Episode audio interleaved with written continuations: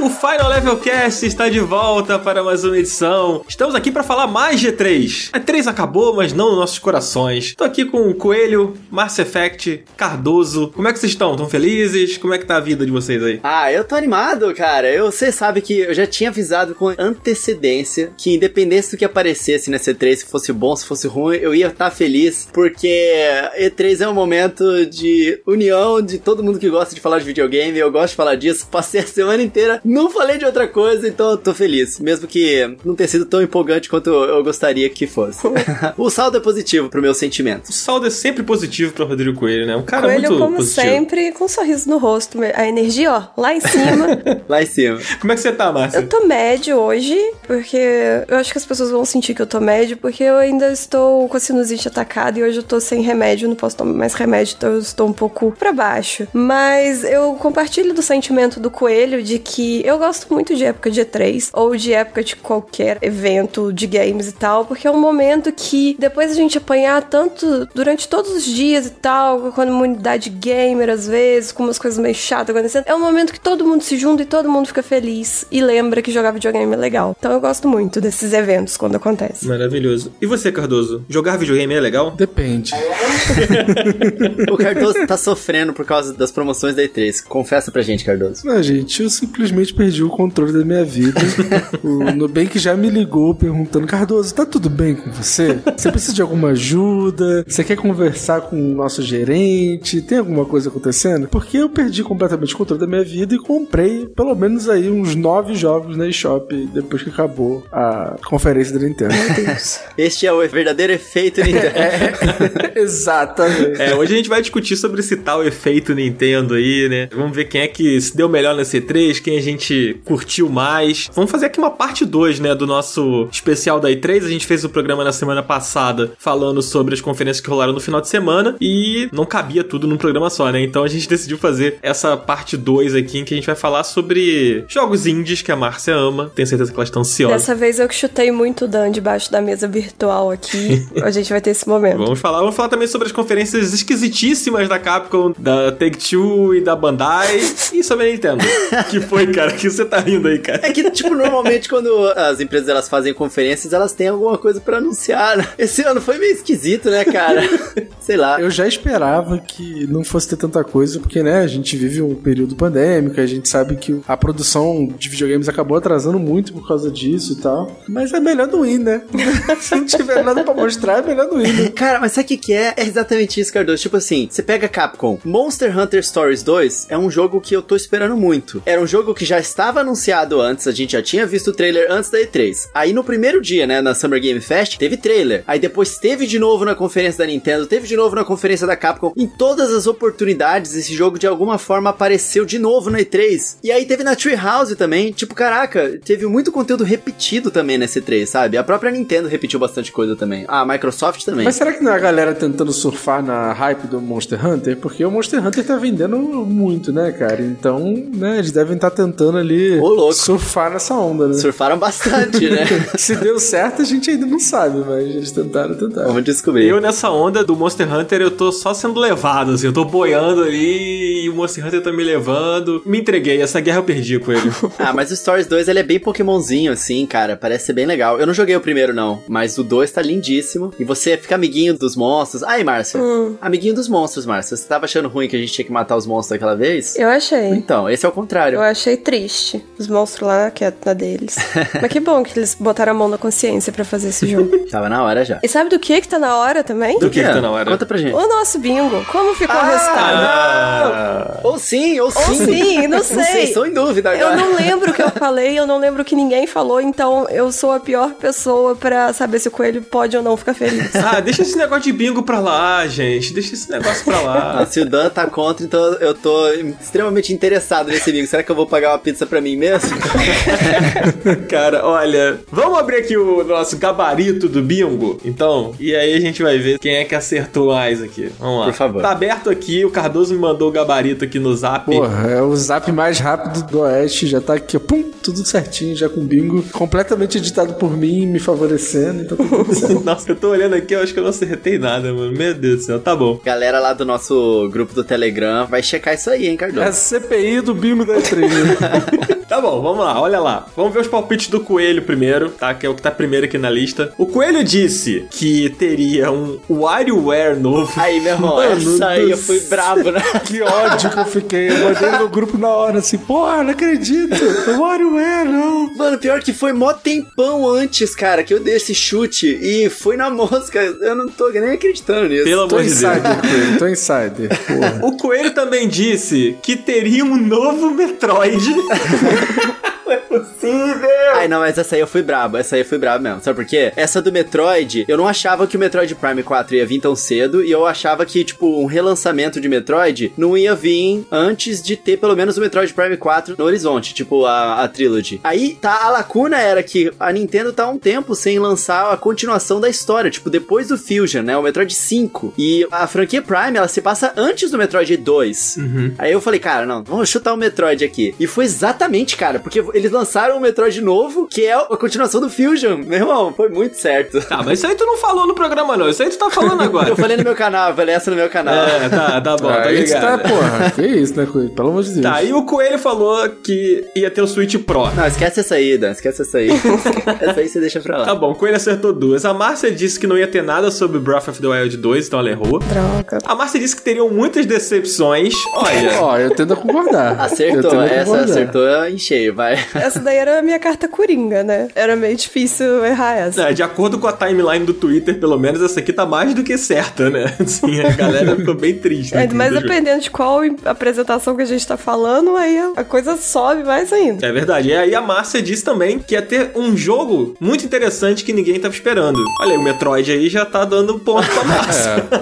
Tá roubando essa de mim aí, Márcia? A gente vai ter que competir esse ponto. Não, a gente está empatando. Eu tô achando que vocês estão empatados. É. Teve muito jogo interessante aí que eu não esperava. Aí, ó. Tá bom. Aí o Cardoso disse que ia ter carro no palco na apresentação do Xbox pra anunciar um novo Forza. Não rolou carro Mas no teve um palco. novo Forza. Será que eu não mereço meio ponto? Pô, teve um novo Forza, vai. 0,25. Tá, tá bom. É, a gente tem que conferir o manual, né? Nossas É. 500 páginas aí, a- a- o capítulo do bingo, né? Do nosso manual. É, tem que olhar aqui. Aí o Cardoso disse que ia ter um novo serviço que vai entrar no Game Pass, né? Tipo um, que, um Spotify da vida, né? Que entraria É, no- não teve. é, Não teve, não teve, não acertou. É. E gameplay do Far Cry 6. Teve. Foi um lixo? Foi. Então o Cardoso fez 1,25 pontos. Aí eu falei que ia ter alguma coisa gravada dentro de um carro na conferência do Xbox. Ah, é verdade. Não rolou. Não, o Dan e o Cardoso deram as mãos nessa, né? Exato. Aí eu falei que ia ter gente dançando no Just Dance. Olha, vocês no, no outro programa falaram que esse daqui não ia Eu valer, mas teve conta. gente dançando. Meio ponto, gente, vai. Tá, 0,25 igual o Cardoso, pra Tá, você tá também. bom. Não tem mais como eu ganhar mesmo, né? Então. É. E aí eu falei que ia ter um Call of Duty novo. De onde eu tirei isso, mano? Tipo, a Activision nem tava na E3, sabe? Tipo, O Dan queria perder dessa vez, eu acho que era tô isso. de dieta, eu não quero pizza. Então você fez 0,25. Ou seja, Márcio e Coelho estão empatados. Olha, eu acho, eu tenho assim pra mim que o coelho, ele tem um tio que mora no Japão, né?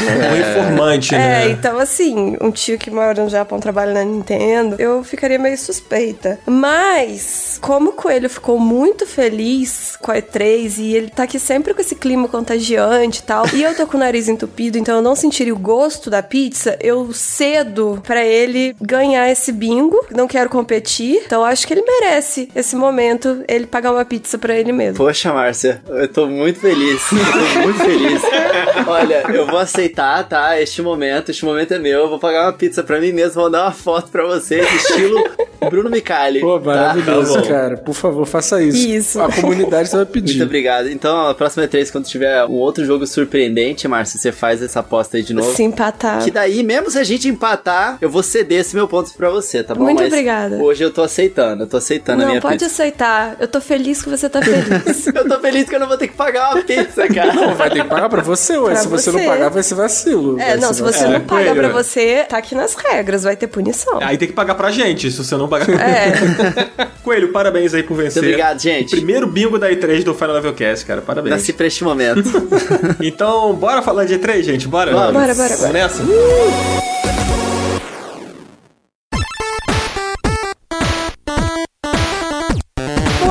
tava aqui tendo uma discussão se o que era E3, o que era Summer Game Fest, e eu lembrei que a gente já teve também essa discussão no episódio anterior, então a gente decidiu chamar tudo de E3. E na sexta-feira, eu acho, da E3, a gente teve o Day of the Devs, que na minha opinião foi o melhor evento de todos esses dias de apresentações e conferências sobre os jogos que teve, porque foi um evento que eu entrei para olhar diversos games indies e eu falei assim, vou anotar o nome de alguns jogos que eu achei mais interessante. E quando eu vi, eu tinha anotado 90% dos jogos que apareceram. Vocês assistiram Day of the Devs ou só eu que sou a, levantando a bandeira dos games indies que assisti este evento maravilhoso? Eu não assisti. Eu cheguei a ver algumas coisas depois, mas navegando na web, mas eu não assisti. Ai, vergonha. Mas fala, Márcia, o que, que você mais curtiu lá? Bom, teve muita coisa boa, como eu já falei. Eu vou começar falando de um jogo que, inclusive, é um jogo que já tem demo na Steam. Eu joguei, então eu posso falar com mais propriedade, porque ele tem uma mecânica muito interessante, que é um jogo chamado A Musical Story, onde você joga. Você não joga como ninguém, né? Você meio que está ali numa história de uma banda de uns músicos dos anos 70 por ali. A narrativa segue um pouco mais um personagem. É um jogo de música, um jogo de ritmo e tal. Mas ele vai ter essa parte da história e depois acho que ele vai abordar alguma questão de uso de drogas e etc. Mas a coisa mais interessante desse jogo é que ele é um jogo de música, só que a forma como você toca essa música, ela é diferente. Geralmente todos os jogos que são pra gente tocar uma música, elas vão um pouco pro lado de simular algo tipo Guitar Hero. Uhum. Nesse é mais ou menos isso, mas ao mesmo tempo que não é isso, porque o ritmo da música fica por conta dos seus próprios ouvidos. O jogo não te sinaliza quando que você tem que apertar o botão. Hum. Ele te mostra os botões que você tem que apertar. Geralmente são umas músicas com uns 20 segundos no máximo. Ele toca uma vez e na segunda vez é você que tem que apertar no ritmo da música. Eu não sou muito musical, então eu apanhei um pouco pra jogar,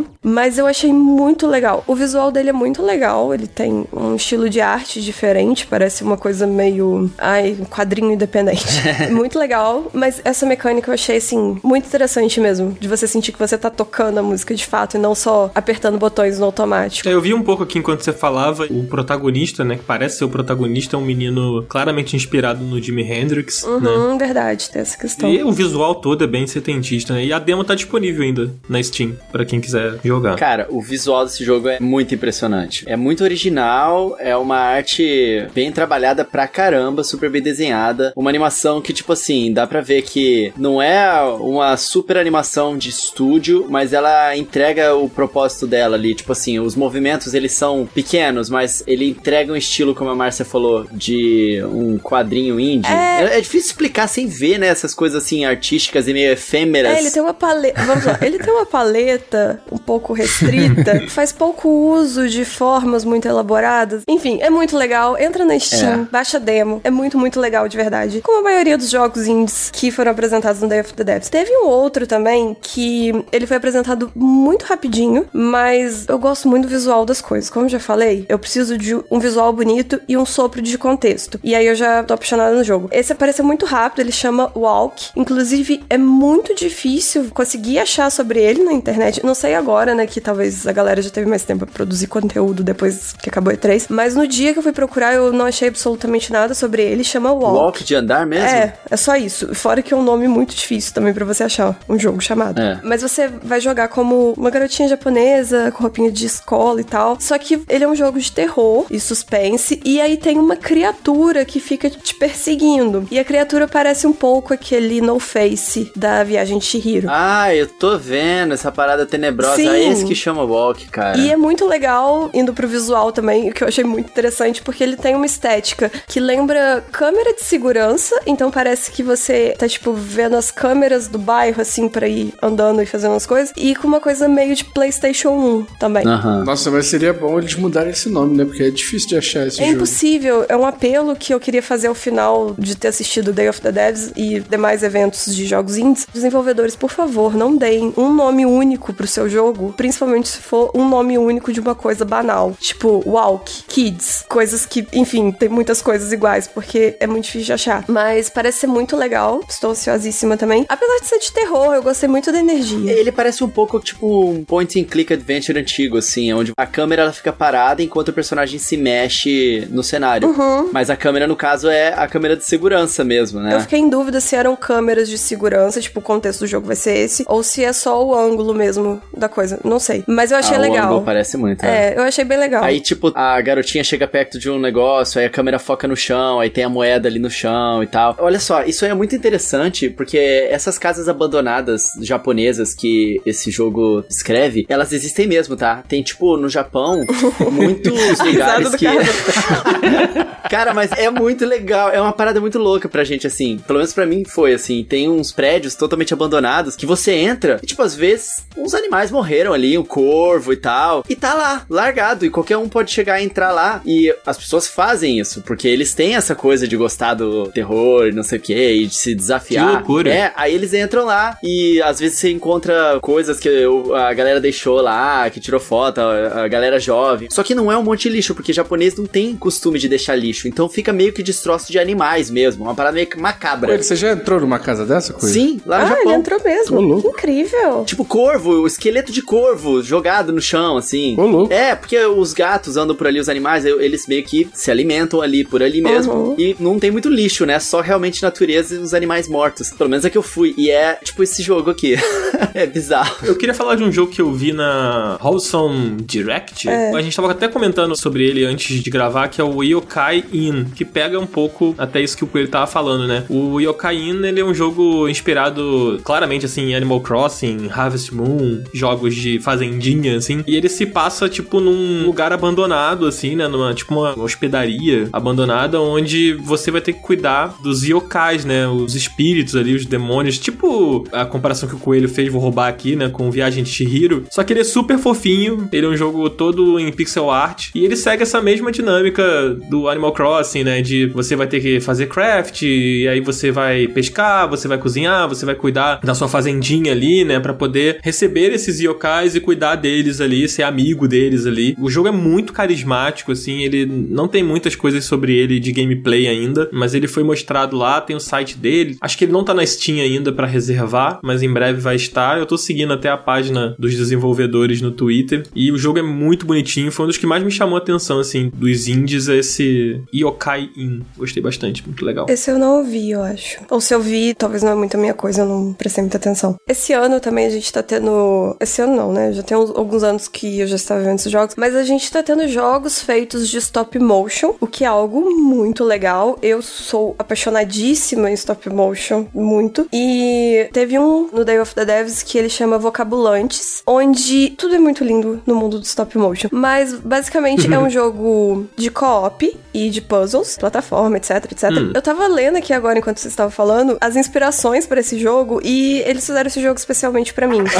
Ele é inspirado em jogos como Gris, Little Nightmares, Inside e Unravel. É pra mim. Já tô apaixonado aqui. Eu também, já amei. A história deles são sobre dois amigos que eles se apaixonam, porém eles não têm boca, então eles não conseguem se comunicar. E aí eles viajam pro mundo da linguagem pra tentar resolver esse problema. Enfim, uma história muito doida. Que e loucura. É, louquíssimo, muito legal em stop motion. Ele é co-op? É co-op. Eu achei que não ia ser, mas vendo agora é co-op. Ai, que Eu legal. espero que tenha forma de jogar sozinho, porque eu sou uma pessoa sozinha, senão eu vou ter que gritar minha mãe. A sua mãe tá super gamer agora, que a gente sabe, jogando VR e Minha tudo mãe mais. tá viciadíssima em VR. Aí eu tô tentando trazer ela pros outros lugares, ela quer ainda não. Todo jogo eu falo, ah, a gente podia jogar isso. Ela, é em VR. Aí eu falo, não. Ela, ah, então não quer. Mas uma hora eu convenço ela. Mas enfim, Márcia, eu vi que você favoritou também aquele Garden o Story. Garden Story, gente, jogo muito fofinho. Esse jogo, eu sempre vi ele no meu Twitter. Eu sigo a página deles, eles estão um tempão, É, né? tem muito tempo que eu sempre vejo GIF. Tanto que no início eu achava que era só GIFs fofinhos, eu nem achava que era um jogo mesmo. E aí um dia eu descobri que era um jogo e ele foi anunciado em mais de um evento. Não foi só no Day of the Devs, ele foi anunciado algumas vezes, assim. E ele parece muito bonitinho, uma coisinha meio Stardew Valley, só que você é uma bolinha roxa, né? É, você é tipo uma frutinha, assim. Isso. Eu não sei exatamente que fruta que você Mas é. você tem uns amiguinhos, um sapinho. É fofinho. É, tipo, o seu personagem, ele é tipo um herói, assim, um guardião, né, um guerreiro. E aí você vai cuidar daquele jardim, mas você vai se aventurar. Uma coisa que eu acho muito engraçada é que as quests, assim, quando você pega, elas não são chamadas de quests, elas são chamadas de favores. aí, tipo, você quando aceita ajudar alguém, aí aparece assim, você aceitou um favor, sabe? Fazer esse eu favor. amei, tipo eu isso. amei. Inclusive, Eu eu achei isso maravilhoso. Todo jogo tinha que ser esse nome, não tinha que ser quest, tinha que ser favor. É É muito legal, cara. Passa uma coisa meio de vizinhança Aham. mesmo, assim, ah, vou fazer um favor aqui pro meu, sei lá, pro meu vizinho. Eu gostei sabe? dessa ideia também, ó, me chamar de favor. Eu acho que devia trocar. Eu acho que a ideia do jogo é toda essa mesmo, né? Porque é tipo uma vizinhança ali e tá todo mundo trabalhando pra se ajudar a construir a coisa direitinha, né? Proteger e construir as coisinhas. Então fica até mais legal ser chamado de favor. Ele me lembra um pouquinho aquele Sword of Dito, assim. Ele é mais pixel. A fofura. Exato, exato. Acho que é meio que o- a atmosfera do jogo, assim, é um pouco é um Stardew. Valley meets Sword of Dito. Exatamente. Na minha mente faz sentido isso. Teve um outro também que achei muito interessante. Eu gosto muito de mecânicas diferentes. É um que chama Loot River. É um roguelike, meio plataforminha e tal, com dungeons. E o que é mais legal é que você entra nessas dungeons pra enfrentar hordas de bichos. E ele é em pixel art. É um 2D um pouquinho inclinado pra cima, assim. Ele tem uma mecânica de Tetris. Você sobe numas plataformas nessas dungeons e você consegue mover as plataformas pra reencaixar elas em outras partes. É muito legal. Ok, tô convencido. Isso te dá uma vantagem sobre os inimigos, de, por exemplo, às vezes você quer fugir deles, então você sai correndo, entra numa plataforma e desloca ela pra outro lugar e encaixa em outra ponta. Cara, é muito original, é muito original, super legal. É um dungeon crawlerzinho onde você tem que ficar encaixando as peças de Tetris pra conseguir Exato. sobreviver. Mas é muito impossível de explicar, a pessoa tem que assistir o vídeo pra Tem que poder entender. Faz muito no- no sentido. trailer. É, na hora que eu vi o cara explicando, eu falei, gente, nossa, nada a ver. Mas quando você assiste, porque quando fala Tetris, a gente pensa nas pecinhas caindo e tal. E sumindo, né? Não Esse é bem não, sumir. você só vai movimentar as peças, que tem um formato um pouco parecido com Tetris, né? Não é muito aleatório. E isso vai ser uma parte da sua técnica de combate, Ah, enfim. sim. Nossa, eu tô vendo aqui, é muito interessante. Caramba. Cara, jogo indie é Gente, maravilhoso, jogo né? indie. Cara, tudo que a gente tá falando aqui eu tô botando na minha wishlist lá da Steam. Eu tô totalmente perdido. É difícil da gente explicar esses jogos indies, porque assim, cara, se a gente vai começar a comentar depois, né, a hora que passar dos jogos AAA, que é o que a galera costuma hypar mais e tudo mais, é mais fácil de explicar que é tudo meio batido. Sempre é feito com base em alguma coisa que já é conhecido, né, porque eles não podem arriscar tanto, afinal de contas tem muito dinheiro de desenvolvimento envolvido. E essa aqui é a magia dos jogos indies, né, que bom. É engraçado, a gente conversou sobre isso no programa que a gente fez sobre o Returnal, né? Que a gente tava comentando sobre a coisa do roguelike, do roguelite ser muito presente nos jogos independentes e a gente não vê muito essas mecânicas nos jogos AAA. E que o Returnal foi provavelmente o primeiro, assim, de grande orçamento a ser 100% um roguelike, assim, não ter apenas elementos, né? E é uma coisa que deveria acontecer mais, né? Inclusive, é uma coisa que foi uma reclamação. Eu vi bastante vezes na minha timeline. Uma galera um pouco incomodada com a quantidade de jogo de tiro que a gente tem. E toda E3 eu, eu relembro desse sentimento. Nada contra jogo de tiro, até tem amigos que são, etc. Mas a crítica não é com quem gosta, a crítica é tipo com a indústria, porque a indústria grande só faz isso. Então, igual o Dando falando o Returnal, é tipo é um em um milhão. Então, claro que a gente sabe por quê, né? Que é todos esses motivos que a gente já sabe há muito tempo. Mas eu acho que falta um pouco a indústria trazer mecânicas diferentes ou jogos um pouco diferenciados. Total, total. No último episódio, eu falei que eu tinha dois jogos que eu tava muito ansiosa. Eu acho que eu falei isso, minha memória é ruim. E eu tô deixando pro Cardoso falar desse outro jogo, então eu vou só falar do último jogo que eu achei interessante. E aí eu e o Cardoso a gente vai gritar em conjunto. Mas teve um outro que chama Last Stop. Tem aí o carimbo da Anapurna, que aqui somos fãs da Anapurna também. E eu achei muito interessante. Ele tem uma vibe meio, não sei, arquivo X, coisas alienígenas e universos paralelos, enfim. Ele tem uma vibe muito assim. É um jogo onde você vai seguir, acho que são três personagens. Eu não lembro direito se você controla três diferentes ou se a história é só focada em três, mas as escolhas que você faz, elas vão interferir na história e tal. Pra mim, o mais legal desse foi realmente a vibe dele de uma coisa meio alienígena, assim, e vários universos e tal. E esse eu achei muito, muito legal. Esse jogo é da Anapurna e quando ele foi anunciado, também foi anunciado que dia 29 é desse mês ou do próximo mês? Alguém É de lembra? julho. De julho. Vai ter um evento só da Anapurna também, então... Ah, não, não, perdão, é de junho, é de junho. junho. Achei que você tava falando sobre o lançamento, que esse jogo ele sai em julho. Porque anunciou esse e aí já anunciou do evento. Eu lembro que eu até esqueci do jogo porque eu fiquei enlouquecida com o anúncio. Mas eu achei muito legal esse jogo. É um jogo também que, tipo assim, ele não tem nada de muito diferente pra gente falar. Só parece que vai ser um jogo muito legal. Você jogou aquele Virginia? Eu comecei a jogar. Lembra alguma coisa? É porque é o mesmo É o estúdio. mesmo estúdio? Ah, então é por isso. É a mesma galera que fez o Virginia. Eles melhoraram o gráfico, mas ainda manteve a alma. Isso. E ele vai estar em português, esse jogo. Olha que maravilha. Sou a favor, tem que legendar os jogos no em mínimo, português no pra gente poder. uma legenda. Né, Nintendo? Essa né, foi pra Nintendo, você, exatamente. Hashtag aí, ó. Nintendo Brasil, por favor. Cardoso. Vai, Cardoso. Vamos gritar. Eu não assisti muito dessas conferências indie, eu sou um idiota. É, poderia ter assistido, mas não tive muito tempo de assistir, então, né? Mas um que me chamou muita atenção foi um jogo chamado Harold Halibut. Ou como é que é, Coelho? Que fala? Harold? Fala aí. Eu acho que é isso aí Eu mesmo. queria que o Coelho falasse Harold. É que ele falou de um jeito bonito. É. Harold Halibut. Olha Nossa, só. tô todo arrepiado aqui. Quem precisa de Guilherme Dias aqui? Eu, eu preciso. gente, eu sei que a gente precisa, eu só queria levar um pouco a gente. Tudo bem. O nosso bingo interno, né? Coelho já falou do Japão, aí agora falamos do Guilherme Dias. O que, que falta? Zelda? Vamos contando. e a gente vai falar, né? Então, e aí esse jogo, eu vi o trailer, eu curti, só que foi exatamente o que a Márcia fala, assim, me deu um pouquinho de beleza e de sutileza que eu já tô achando foda o jogo. E ele tem uma pegada meio os filmes de animação do stop motion do Wes Anderson, os bonecos tudo de massa de biscuit e tal, achei muito interessante, assim, eu fiquei até interessado, tipo, como tecnologicamente eles conseguiram realizar esse jogo, sabe? O outro, o Vocabulantes, ele realmente foi todo feito em stop motion, tipo, a animação dos personagens e tal. Uhum. O cara, inclusive, quero até parabenizar o cara, que baita trabalho, porque ele tinha que animar os personagens e cada vez que ele batia foto, ele tinha que bater três, quatro fotos com luzes diferentes. Meu Deus. É, porque eu acho que geralmente, né, quando você vai animar um boneco de stop motion, você vai, bota na pose, tira foto. Vai, bota na pose, tira outra foto. Nesse, ele colocava na pose e tirava foto com quatro luzes diferentes. E aí tirava Nossa foto com Senhora. quatro luzes diferentes. Porque aí depois eles conseguiram jogar lá no programa e o programa, com essas quatro luzes com ângulos diferentes, o programa entender e fazer, de acordo com como você tava andando no cenário e tal, qual luz que deveria bater em qual hora. Muito interessante. Ele não é brasileiro, Não. né? Com certeza. É, porque pra ter essa paciência. É, só... a gente aqui, a gente ia jogar os bonecos pra cima, porque 2021 tá sendo muito difícil pra gente. Mas o do Harold, eu acho que hum, eles fizeram os bonecos mesmo, mas eu acho que eles não animaram os bonecos em stop motion. Posso estar falando coisa errada, tá? Mas pelo que eu vi lá do processo, esse jogo ele não apareceu no Day of the Devs, ele apareceu na apresentação da Tribeca, aquele festival de filme que teve. Então, pelo que eu tô lembrando do que eu já vi, eu acho que eles fizeram os bonecos, eles fizeram os cenários, mas animar, eles fizeram tudo direto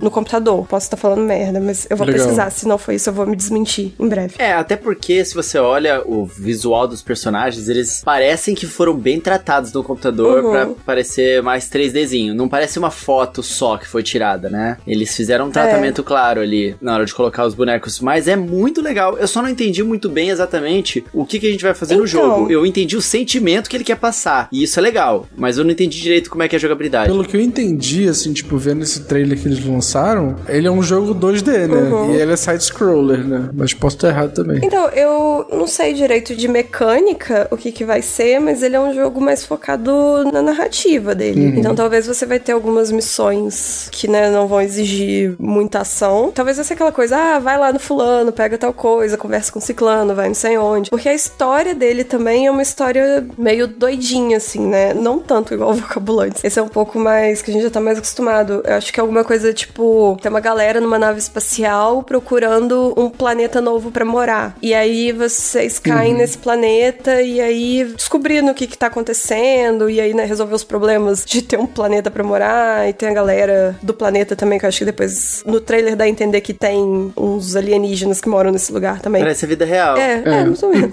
Eu acho que como o foco é na história, a gente não vai ter como saber exatamente o que vai ser, mas eu acho que é isso que o Cardoso falou. Ele vai ser um 2D, você vai, anda ali, conversa com a galera, vai lá, anda com a galera. E o principal tá no visual, talvez na narrativa também, porque a história parece ser bem interessante. E a fotografia dele é muito linda. Nossa, é muito Lindíssima, cara. A fotografia, a cinematografia desse Aham, filme. e a história parece que vai ser bem legal. Tem muito cara de coisa do Wes Anderson mesmo. Nossa, total, né? Eu fiquei muito interessado. Eu quero muito jogar. Bom, esse foi o momento Mass Effect, né? Espero que nossa querida Márcia seja muito feliz por espalhar a palavra índia. Eu tô feliz, mas eu, eu tô triste porque agora eu tô ansiosa pra jogar jogos que vão demorar pra sair. Essa é a E3, né? Aconteceu o que você achou que fosse acontecer, É né, o que eu evito durante a E3. Mas eu acredito que eu só tô lembrando disso porque a gente ainda tá falando. Quando eu terminar de gravar, eu já vou esquecer. Eu vou lembrar só do 12 Minutes que vai sair acho que mês que vem. Então esse eu posso ficar ansiosa. Ah, No fim das contas, eu tô achando que eu vou ter que acabar te mandando uma pizza pra você ficar mais tranquilo. Olha né? aí. Coelho, não faça promessas. Sim. não faça promessas. É, vai ter que cumprir, hein, Coelho? Mandar pra Márcia e pra mim, hein? Não, foi uma ideia, foi uma ideia que Poxa, surgiu. e eu não ganho não, gente? Pelo amor de Deus. Chega, acabou o assunto de pizza nesse podcast. É porque a apresentação da Capcom meio que deu em pizza. É, pois é, acabou em pizza, né? Bom, gente, a E3 continuou, né? A vida segue, a E3 também. E aí rolou a Capcom na segunda-feira. Foi, segunda-feira. Na segunda-feira, e aí, cara, foi uma grande chuva no molhado, onde eles mostraram uma gameplay do Ace. Eu não sei falar o nome desse Ace jogo. É o Attorney. The Great Ace Attorney Chronicles. Ah, desculpa, The Great, Gostou? né? Não é só o Ace Attorney. É importante, é o The Great Ace Attorney é importante porque ele não é o, o Ace Attorney que a gente conhece. Ele é o, O é o grande, nome né? dele mesmo, ele é conhecido como The Great Ace Attorney do passado, que ele interage inclusive com o Sherlock Holmes. Que tem outro nome, né, que é um nome super engraçado que eu esqueci. É Herlock Sholmes. Ai, Isso, ele deu isso. É, muito por causa do- dos direitos. Mas vem cá, Coelho, você que manja bastante. Esse é o The Great e o outro é o Little? Esse é. Little, Nossa esse é. senhora. É que é o seguinte, esse jogo, ele era uma trilogia que tinha saído no Japão e nunca tinha sido trazida pro ocidente, né? E ela conta uma outra história que não é com Phoenix Wright nem nada disso. E era desse Great Ace Attorney muito famoso. E eu não sei muitos detalhes porque eu não joguei. Eu quero jogar agora. Eu fiquei feliz que isso vai vir. Mas a gente já sabia que ia vir. Então, eu fiquei muito curioso pra jogar. Parece ser uma mecânica interessante. É um tipo de jogo, tipo, de argumentação, pelo que eu entendi. Então deve ser maneiro. Cardoso, é o máximo. Essa série é Então, muito, muito imersiva. Mas aí o negócio vem em inglês, cara. Eu sei ler inglês, mas, tipo, é um tipo de jogo que é cansativo você ficar pensando o tempo inteiro em inglês, porque você tem que É pensar verdade. nos seus argumentos, sabe? Isso é verdade. E, tipo, ficar argumentando em inglês na sua cabeça é um saco, mano. Porra, a gente, né, a gente é brasileiro. Se ele viesse em português BR, cara, com certeza seria um jogo que eu ia curtir jogar. Mas, né, vamos ver. É um jogo maravilhoso pra ser traduzido mesmo. Pô, Nintendo. Não, essa aí é Capcom, né? Essa é Capcom. culpa da Capcom, É, né? eu sei, eu sei, mas é que tudo é culpa da Nintendo. Tradução português BR. Além dessa gameplay, a gente teve também algumas informações sobre o Resident Evil, né? O Village, no Não, caso. gente, não teve informação, gente. Não, Não, eles de Deus. confirmaram que tem uma DLC. Não, vamos falar a verdade Vai. pro público. Não, os caras chegaram e falaram assim: Oi, gente, então, ah, legal, né? Resident Evil, vendeu pra caramba, vocês curtiram, né? Beleza. Aí apareceu uma cartela assim: Por demanda popular, estamos fazendo uma DLC do Resident Evil. Porra, nem pra colocar uma foto, uma arte conceitual, qualquer coisa, gente. Pelo amor de É Deus. verdade, foi, A foi própria bem ridículo. empresa lançando um rumor, praticamente. É, os insiders, né? Tipo, eu avisei que ia ter DLC. Pois é. Eles também confirmaram que aquele Resident Evil Verse, né? Reverse, sei lá, sai em julho. E confirmaram que o Monster Hunter Stories 2 ganha uma demo dia 25 de junho. Isso é legal, mas assim, é aquela coisa. A apresentação da Capcom ela foi lotada de jogos realmente excelentes. Só que nenhuma novidade, tipo um anúncio de um jogo novo. É a Capcom, sabe? Eu queria ver uma parada nova. Eu queria que a Capcom tivesse anunciado o Resident Evil Revelations 3, que tava lá na- naqueles documentos que vazaram deles lá. Você leu o documento vazado, Coelho? Que horror. Ah, mas tava, Assim, apareceu, né? apareceu, vazou, vazou, tava ali, ó, na frente. ah, então quer dizer que quando não é da Nintendo, você lê o vazamento. Ah, é, o da Nintendo não é, não, né? Quando é da Nintendo, aí sim que eu nem mesmo. o problema é que nunca é verdade. A gente fica esperando igual pateta e não É, acontece. tu Switch fica lendo Pro. as coisas no Reddit aí e depois fica achando que tu é insider, tá vendo? Ah, mandei o íconezinho de dois olhinhos no chat. ah, não, mano. Esses dias eu coloquei no Twitter que tinham que acabar com esse emoji. Poxa, ficaram muito chateados comigo, mas não entenderam, gente. As pessoas estragaram a figurinha, o emoji, sei lá, do olho, mano. Pelo amor de Deus. Gente, por favor, marquem arroba joga underline dan só com esse olhinho no Twitter. Faz esse favor pro Tadinho, gente, por favor. de novo Obrigado. não, mano. Isso já aconteceu com ele. Isso já aconteceu, eu sei, eu vi, cara. Por favor, Mass Effect, você começa um movimento que você tem muito seguidor e você Ai, gente, você eu não começa. quero ser acusada de uma corrente de olhinhos pra cima de outras pessoas, sabe? A gente tem que pensar nos efeitos psicológicos em cima do Dan que isso pode causar. Mas quem quiser enviar, pode, tá? Não tem nada a ver com o que você twitta ou deixa de Eu twittar. esperança aqui. Cada um com as suas consciências, né, Márcio? Quem quiser. Tá bom. É, assim, o Coelho falou sobre, né, expectativas aí. Eu queria que tivesse rolado um Mega Man novo. Nossa, eu também. Eu gostei do 11, que foi o, o mais recente, né, que saiu. Eu, eu achei divertido. Mas eu acho que ele teve um potencial desperdiçado ali. Ele poderia ser melhor, poderia ser mais legal. E acho que ele não alcançou o potencial que ele poderia. A Capcom podia pegar ali a base daquele Mega Man e, e transformar numa coisa maior, num negócio mais audacioso, assim. E tem tempo já, né, que saiu o Mega Man 11. É, eles não fizeram mais muita coisa, né? Eles estavam até numa trend de fazer várias coletâneas de Mega Man. Ah, saíram várias aí, né? E ficou na geladeira de novo. A Exatamente. gente queria seria, tipo, de repente, naquele estilo do 11, só que da série Mega Man X, sabe? Seria legal eles fazerem alguma coisa com essa série. Eu até gostaria que fosse no estilo das Tartaruga Ninja atual, sabe? Que eles estão fazendo agora. Ia ser mais legal Meio ainda. desenhado, assim, é, né? ia ser mais legal ainda se fosse assim. Eu acho que o lance da Capcom, da frustração com a Capcom também, foi que a própria Capcom, ela elevou muito, né, a qualidade dos seus lançamentos, dos seus anúncios nos últimos anos. Eles entregaram jogos incríveis aí, teve o remake do Resident Evil, o próprio Monster Hunter, tanto o World quanto o Rise, teve o Devil May Cry também, o 5, que é um baita jogo. Fora ali aquele Marvel vs Capcom Infinity, o resto deu tudo muito certo, né? Acho que a galera tava esperando ver alguma coisa nova, assim, e não teve nada de realmente novo, assim. Foi só coisas requentadas que já tinham sido anunciadas. né? Eles usaram realmente pra fazer marketing. A gente assistiu várias propagandas. É o famoso conferência que poderia ter sido no e-mail, né?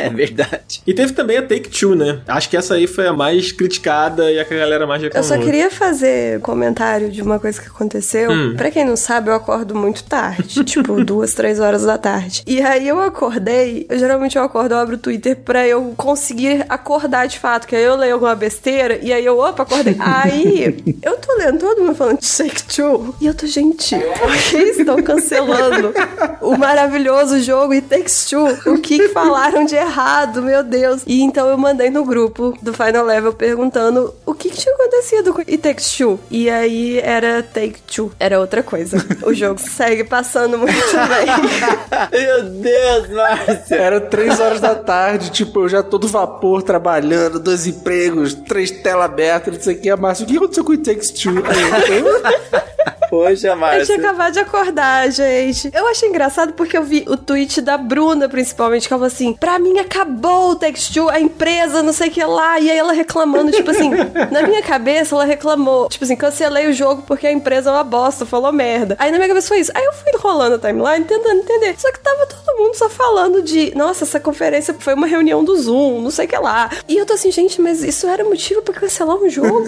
O jogo é tão bom. Não é possível. Aí quando eu mandei no grupo que eu tive um, um lapso de consciência que foi, ah, não, pera, gente. Acontece nas É. melhores famílias. Exatamente. Acontece. Não leia coisas importantes quando você acaba de acordar. Não é uma boa coisa a se fazer. Mas essa eu não assisti, então eu vou deixar com vocês pra comentar. Assim, eu acho que a conferência do Take-Two, e ela, tá vendo? A conferência da Take-Two Interactive era muito importante pra indústria, mas não era importante pro público da E3, sabe? Ficou meio fora de lugar, sabe? Porque o papo em si era muito importante, falava sobre inclusividade e tal, mas achei que dentro da forma da E3, que é tipo lançamento de jogo, hype, etc., os caras ficaram meio fora de lugar, sabe? E eram figuras importantes, assim, da empresa, né? Eram, tipo, desenvolvedores, pessoas, cabeças pensantes da Take-Two, dando uma palestra ali que poderia ser uma coisa muito interessante mesmo. E talvez o papo tenha sido mesmo interessante, mas as pessoas não queriam prestar atenção nisso naquele momento, né, cara? Eu vi uma galera comentando no, no Twitter que eles não tinham falado nada sobre falar sobre jogos, mas eles também não falaram que não iam falar. Então, tipo assim, mano, seja claro, seja transparente, sabe? Olha só, a nossa apresentação não vai ter jogo nenhum, sabe? Tipo, a gente vai fazer um bate-papo aqui sobre isso e aquilo. E aí as expectativas baixam, né? E você vai mais preparado. Agora, o, o tweet da Bruna, que a Márcia comentou, que parecia que tava cancelando e tal, ela levantou um ponto ali muito interessante, né? Que ela tava falando que, tipo, muito do papo que tava sendo dito ali era sobre inclusão, sobre, né, diversidade, essas coisas assim. E que muitos jogos, como GTA, por exemplo, não refletem muito o que tava sendo conversado ali. Então fica aquela coisa no ar, né? Beleza, os caras pararam a E3 pra falar sobre inclusão, pra falar sobre diversidade, né, essas questões importantes dentro do mercado. Mas será que, tipo, no GTA 6 isso vai estar refletido no jogo, sabe? A mulher não vai estar sendo super objetificada como ela é no GTA 5, em todos os outros GTAs, sabe? Sim. Fica essa questão, beleza. Chamaram um papo super importante, que, tipo, ninguém tava interessado em ouvir ali na hora, mas é um papo importante. E a questão é, vai ser refletido nos próximos games da empresa? Fica essa questão aí, a gente tem que ficar de olho agora. Fizeram o papo, agora a gente fica de olho. E vamos cobrar lá na Sim. frente, né? Gente, só agora que eu notei que eu falei inclusividade, eu queria falar inclusão e diversidade, eu falei as duas palavras juntas, então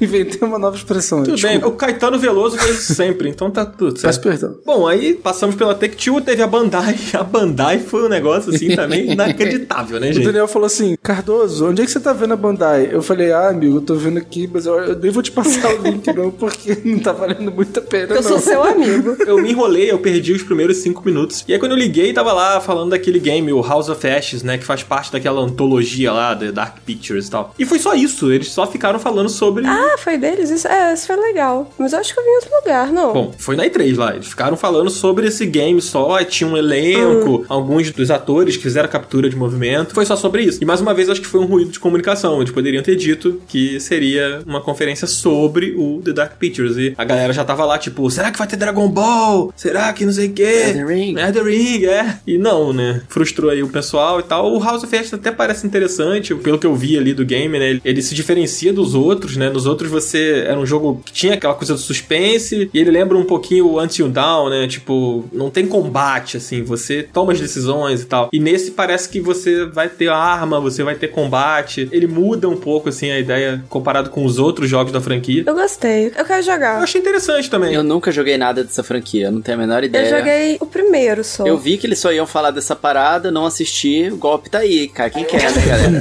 É, simplesmente não ligou a televisão. Olha, eu juro que eu vi esse anúncio em outro lugar, que eu realmente não lembro de ter visto deles, mas enfim, eu vi falando sobre isso aí. Pois é, aconteceu. De repente rolou trailer em alguma É, pode outra ser. Ou conferência. eu que tô confundindo também, a gente não sabe. Você sonhou, Pode amiga? ser, pode ser. Eu sou insider desse jogo, aí eu, sei lá, fiquei sabendo. Insider espiritual, É, né? eu Tipo, fiz uma projeção astral pros estúdios lá e vi. Foi isso que Tem aconteceu. muito insider aí que tá dizendo que é insider e também tá tirando as coisas dos seus sonhos, né? Então. Por que não? Não Mass posso ser Effect? também. É, pô. Caraca, Daniel indireto.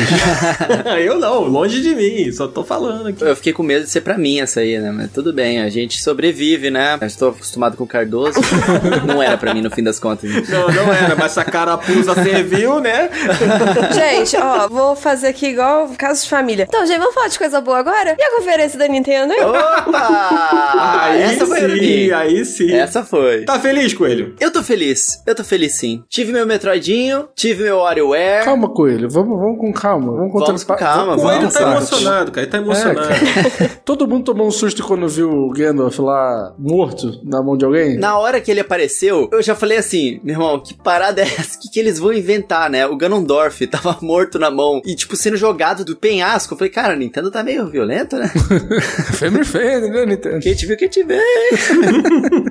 Não, e o pior é que é um susto parecido com o que teve na última E3, né? Que começava com o Link brigando com o Hero, né? Do Sim. Dragon Quest. Foi a apresentação do Hero, começava do mesmo jeito, era o Link em foco e o, o Hero brigando com ele. Só que o Hero meio na penumbra ali, né? Demorou pra revelar o personagem. Mais ou menos a mesma coisa. Tá todo mundo sonhando com alguma coisa de Zelda e os caras vão e. Mano, isso aí é sadismo da Nintendo abrir o evento botando o Ganondorf ali Sim. desmaiado. Isso foi maldade. Isso foi com chave com o velho do Zelda. Ficou todo mundo lá, ah, vamos fazer isso aqui pra sacanear eles. A velho do Zelda falou, é, vamos. Cardoso, o lance do velho do Zelda, esse negócio, cara, olha, o Final Level Cast tá chegando a outros patamares. Tipo assim, eu vi muitos reacts brasileiros. Cara, que tinha muita gente falando do velho do Zelda. Aí, tá vendo, gente? E foi você que inventou esse bagulho, cara. Nunca foi sorte, porra. Antes disso, eu nunca tinha ouvido alguém chamar o coitado Alnuma de velho do Zelda. Gente, eu quero conhecer o Alnuma e falar pra ele que ele é o velho do Zelda. Faça esse sonho acontecer, por favor. Eu acho que ele vai achar engraçado. O Alnuma, ele é brincalhão. Eu acho que. Vou tirar eu uma foto dele ele- com uma blusa escrito velho do Zelda e uma setinha assim. Você chama ele de Zero da Nodi-san. Ele vai rir, tem Pô, eu eu vou precisar da tua ajuda, eu vou tocar esse teu áudio na hora de falar. Mas, gente, o que importa? Vocês gostaram do Kazuya revelado ali como novo lutador do Smash Bros? Eu gostei demais, cara. Tudo que tem de Smash eu acho maneiro. O Wii Fit Trainer eu acho maneiro. Porra. Seria eu falando? Opa, peraí, olha só, olha as máscaras caindo aqui. Então, Cardoso e Coelho são mesmo a mesma pessoa. Ora, Ora, ora. Não, eu fiquei muito feliz, cara. Assim, eu só não fiquei feliz com o preço dessa DLC, mas assim, eu achei muito maneiro. Agora tá na hora de botar alguém de Mortal Kombat, né? No Smash Bros. Cara, agora tem que pôr, né? É verdade, Cardoso. Agora tem que vir nem que seja o Sub-Zero, se ó, Scorpion é muito violento, não sei o quê. Porque, tipo, Smash, ele sempre foi uma celebração, assim, dos personagens da Nintendo. Depois ele acabou se tornando uma celebração dos videogames, né? Porque a Nintendo meio que faz um museu dentro do jogo, com detalhes de cada um dos jogos e as músicas e tal. Só que nesse jogo agora, eles estão colocando uma celebração também também dos jogos de luta, porque já tem Street Fighter, já tem agora o Tekken. Tem Fatal o Fatal Fury, também. É, tem sim. muita coisa. É super legal isso, realmente. Eu, particularmente, não ligo pro personagem, mas eu achei legal a homenagem que eles estão fazendo a todos os jogos de luta, sabe? O Smash é um jogo de luta, né? Então, como ele tem essa coisa de ter os convidados, né? Ter os personagens ali, tem que ter o Tekken, assim como tem que ter o Mortal Kombat, gente. Já passou da hora, dá um jeito aí, sabe? Não precisa ter sanguinolência nem fatality. O Ed Boon, pelo amor de Deus, libera o Scorpion aí, cara, por favor. Por favor, Ed Boon, sei que você tá escutando a gente. Ele tá escutando. Chamar o velho do Mortal Kombat. Eu só queria complementar uma coisa que o Coelho falou, que é uma grande celebração, né? O Smash. Mano, eu vou além. Eu acho que esse Smash, ele é uma enciclopédia, mano. Cara, ele, ele reúne ali não apenas os personagens de luta, né? Ele reúne personagens históricos dos videogames, do Pac-Man até, sei lá, até o Kirby, sabe? E, tipo, tudo ali muito detalhado, com informações. E, cara, é fantástico o isso. nível de detalhe de carinho que a equipe do Smash coloca em cada um dos personagens é fora de série mesmo, assim. Eles trabalham muito bem em cada um dos detalhes. Tipo, se você pegar o Kazooie agora, eu tenho certeza, eu não vi detalhes sobre o jogo, acho que eu- a Nintendo ainda não colocou gameplay pra explicar. Mas assim como nos outros personagens convidados, eu tenho certeza que se você sabe jogar com ele no Tekken, você vai conseguir jogar com ele no Smash, mesmo que as mecânicas de jogo sejam diferentes. Porque eles conseguem adaptar as mecânicas de Smash ao mesmo tempo que eles adaptam as mecânicas dos personagens convidados. É muito louco o trabalho que eles fazem, fora todos os detalhes que eles colocam, tipo de easter egg nas fases, né? Você vê o outro velho do Tekken lá com o cabelinho. Como é que é o nome dele mesmo? Heihachi? É o Heihachi. O Heihachi, ele não é jogável, mas ele tá lá no cenário, porque os caras não vão colocar o Tekken no jogo sem homenagear também o Heihachi. Então ele fica lá, fazendo a, sei lá, o yoga dele, sei lá o que, que ele faz lá. Caralho, yoga, velho. Foi mal. Tai Chi Chuan. Tai Chi Chuan, obrigado. Mas enfim, eles realmente fazem muito isso no Smash e o Sakurai ele confirmou que, tipo, cada um dos personagens que eles colocam, o trabalho que eles têm pra colocar no jogo é de um ano, por causa de todos os detalhes que eles colocam. Então é um negócio muito legal mesmo, Muito sabe? foda. Acho que assim, quem jogou aquele Tekken vs Street Fighter, que foi feito pela Bandai, né, que era esse crossover, tem como imaginar que os personagens do Tekken podem funcionar em 2D, em plataforma, né, como é o Smash ali. Então, acho que não vai ser tão difícil assim de imaginar os personagens do Tekken, né, nesse cenário do Smash assim, né? Claro que tem toda a adaptação pro jogo, a coisa de, de cair do cenário, os itens e tudo. Imagino que seja um trampo absurdo, né? Ele falou que é um ano aí de adaptação pro personagem pro game, mas eu consigo imaginar tranquilamente, mano. É, dá pra ver. Cara, tem um combo de 10 golpes que ele dá no Capitão Falcon no trailer, que tipo assim, você não vê isso acontecendo no Smash, um combo conectado um no outro sem você ficar pulando de um lado pro outro igual os personagens do Smash costumam fazer. É muito legal, cara. Por mais que eu não tenha nenhum contato emocional com esse personagem, eu quero jogar com ele, porque eu acho que vai ser legal, sabe? Dentro do universo ali de Smash. Irado. Uma coisa que veio depois que eu gostei muito foi o anúncio do Life is Strange, a versão remasterizada e, a- e o novo jogo do True Colors pro Switch. O que eu fiquei curioso é que eles mostram uma animação muito diferente do Life is Strange, todo em 2D. É. Aí eu fiquei curioso se essa animação é só uma animação de lançamento ou se o jogo vai ser assim no Switch. O que seria muito foda. Eu acho que eu não. acho que faria zero sentido o jogo ser assim, apesar de que quando eu vi o trailer, eu gostaria muito de jogar um jogo com essa estética. Eu achei tão maravilhoso. É, eu gostaria muito de jogar, mas eu acho que não. É, eu acho que não, porque ali na animação aparecem os personagens dos dois jogos, né? Uhum. Então, acho que foi só uma homenagem mesmo ali. Poxa, seria tão legal porque ficou tão bonito. Ficou muito bonito, eu jogaria um Life Strange nessa estética. Ah, então eu vou jogar no PC essa porra. Eu queria perguntar de um outro anúncio. Ih, lá velho, Ah. lá velho. Não, lá só quero saber. Gente, eu vou ali no banheiro rapidinho. Não, ô Dan, Dan, vem cá rapidinho, só uma coisa rapidinho. Teve um Guardiões da Galáxia no Switch, né? engraçado. É engraçado, né? E aí eu abri o meu Twitter, não era pela manhã, eu estava muito consciente do que eu estava lendo, e tinha um tal de arroba jogadan falando que agora ele queria jogar Guardiões da Galáxia no Switch. Engraçado no Switch, de repente o jogo parece que ficou melhor, né, Dan? interessante o jogo, né? O Dan saiu agora, mas eu falo por ele. Não sei, tem uma coisa que tem no jogo. Não é fanboy, não. Não, é isso. tem nada não a é isso, Márcia. Ó, agora eu já vou falando Nada a ver aqui. com isso. Eu quero jogar esse jogo no PS4. Se vocês me arrumar uma key de Switch, eu vou bater em vocês, tá? Não vai É rolar. cloud version, né? Não vai funcionar no Graças a Deus. Cara, eu descobri Eu nem depois. vi, mas graças a Deus. Eu não tinha notado na hora que eu tava assistindo, Márcia. Cara, a gente nem vai conseguir jogar essa parada no Switch aqui, porque Cloud Version. É, achei, achei caído. Não é o que diz o seu tweet, não, Dan. É, gente, olha só, no meu tweet, eu vou, vou abrir aqui, eu vou falar a verdade. Eu fiz um tweet lá falando assim: agora eu quero mesmo é jogar Life is Strange Guardiões da Galáxia no Switch, retirei tudo que eu falei mal durante a live da Square. Mas é isso aí, gente. Quando o assunto é Nintendo Switch, aqui é hipocrisia e falta de coerência, entendeu? A gente sai do nosso corpo e tuita, entendeu? Então é isso. Emoção e razão são coisas separadas, né, Dan? Exatamente. Coisa que mexe com o nosso coração, não tem jeito. Exatamente, é isso aí. Então Switch é maravilhoso, ele melhora tudo. Mas agora você já pode ficar com raiva de novo, porque é cloud, você não vai conseguir jogar, então. É. né? Poxa, que pena. Ah, que vou pena. jogar. Só por isso que você não vai jogar mais. Poxa. Cara, falando em raiva, uma outra trollada da Nintendo foi ter colocado umas bananas e umas moedas no meio da, da transição da Foi apresentação. muito Pra troll. mostrar um jogo que ninguém se. Assim, desculpa, eu não vou falar que ninguém se importa, provavelmente tem alguém que gosta. Mas pra mostrar Super Monkey Ball, eu tava crente que ia ser o novo Donkey Kong. Aí mostraram um jogo de macaco dentro de uma bola, não entendi nada.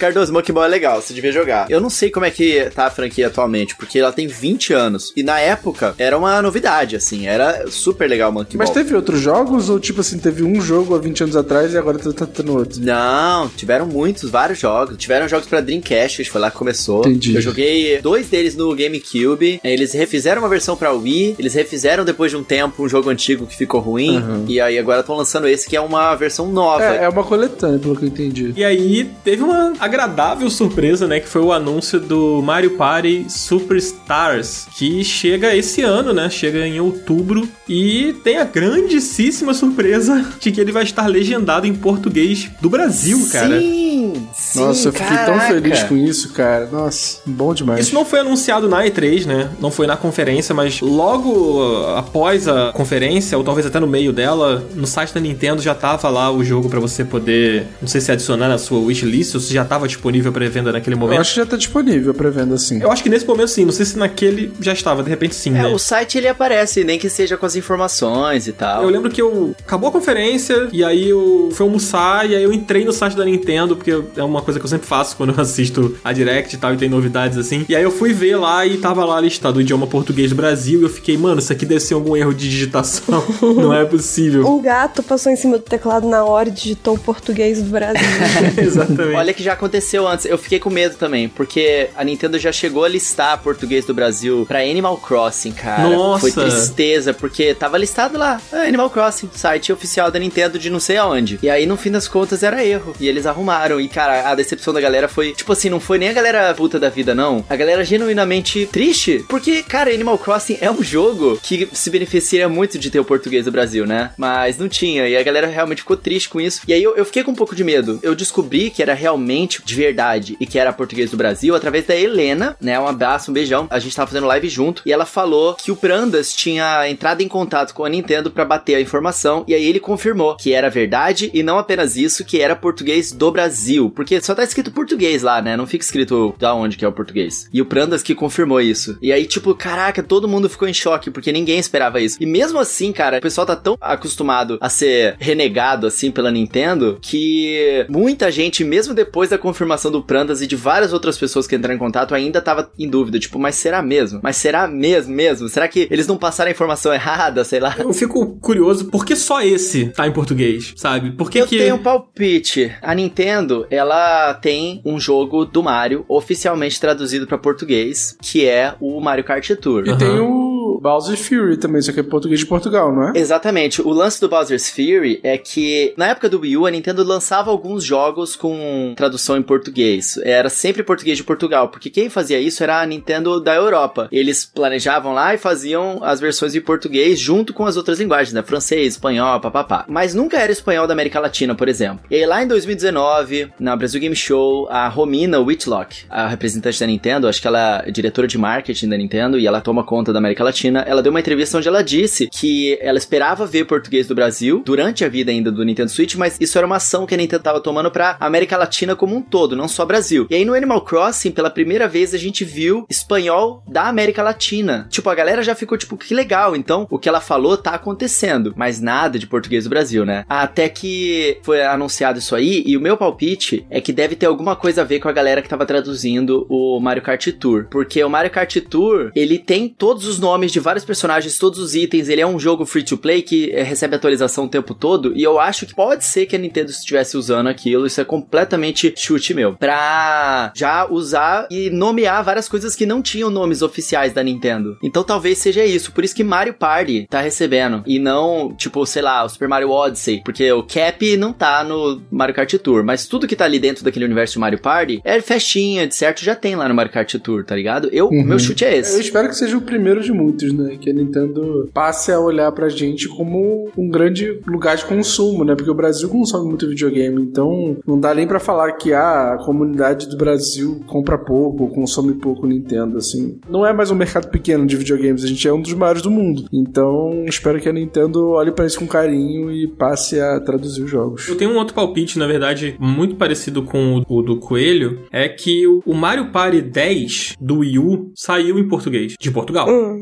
Então, pegando esse palpite do Coelho, né, de que eles podem ter aproveitado, digamos assim, o pacote de idiomas, né, de um outro jogo, eles podem facilmente ter pegado do Mario Party 10, sabe? Que a linguagem é praticamente a mesma, né, a dinâmica é praticamente a mesma, então faz sentido isso, Coelho. Talvez com o Mario Party 10 faça mais sentido, eu acho. É, a gente realmente espera muito que isso seja um primeiro passo. E eu acho que realmente é. Eu não sei o que é que a Nintendo tem atravancado que não faz logo de uma vez isso, sabe? Teve uma live que o Pablo Miyazawa fez que ele falou que ele acha que é realmente uma questão de postura da Nintendo e não de qualquer outro tipo de impedimento de investimento ou e tal. Então é importante a galera realmente pedir pra ver se eles vão atinando que não, realmente vai fazer uma diferença no Brasil em vendas se tiver em português do Brasil, né? Por isso que a galera subiu aquela hashtag Nintendo Brasil e chegou em Estados Unidos, foi pro Peru, pra Espanha, um monte de gente no mundo inteiro comentando, porque a galera no mundo fica surpresa quando eles sabem que os jogos da Nintendo não estão no nosso idioma, sendo que o Brasil é um país gigantesco, né? E o português não é falado só no Brasil. Sim. Mas eu espero que seja um movimento que realmente vai acontecer daqui pra frente, assim, né? Tomara. Tomara. Mas fora essa ótima notícia, vocês curtiram o jogo? Você ficou animado? É, eu queria que você explicasse um pouquinho melhor, Dan, porque, tipo, até eu fiquei confuso, assim, com o que que era nesse O jogo. Mario Party, os mais recentes principalmente, e aí até o Coelho pode me corrigir. Eu não joguei todos os Mario Party mais recentes, mas eu joguei o Super, por exemplo. Eles são jogos que eles adicionaram,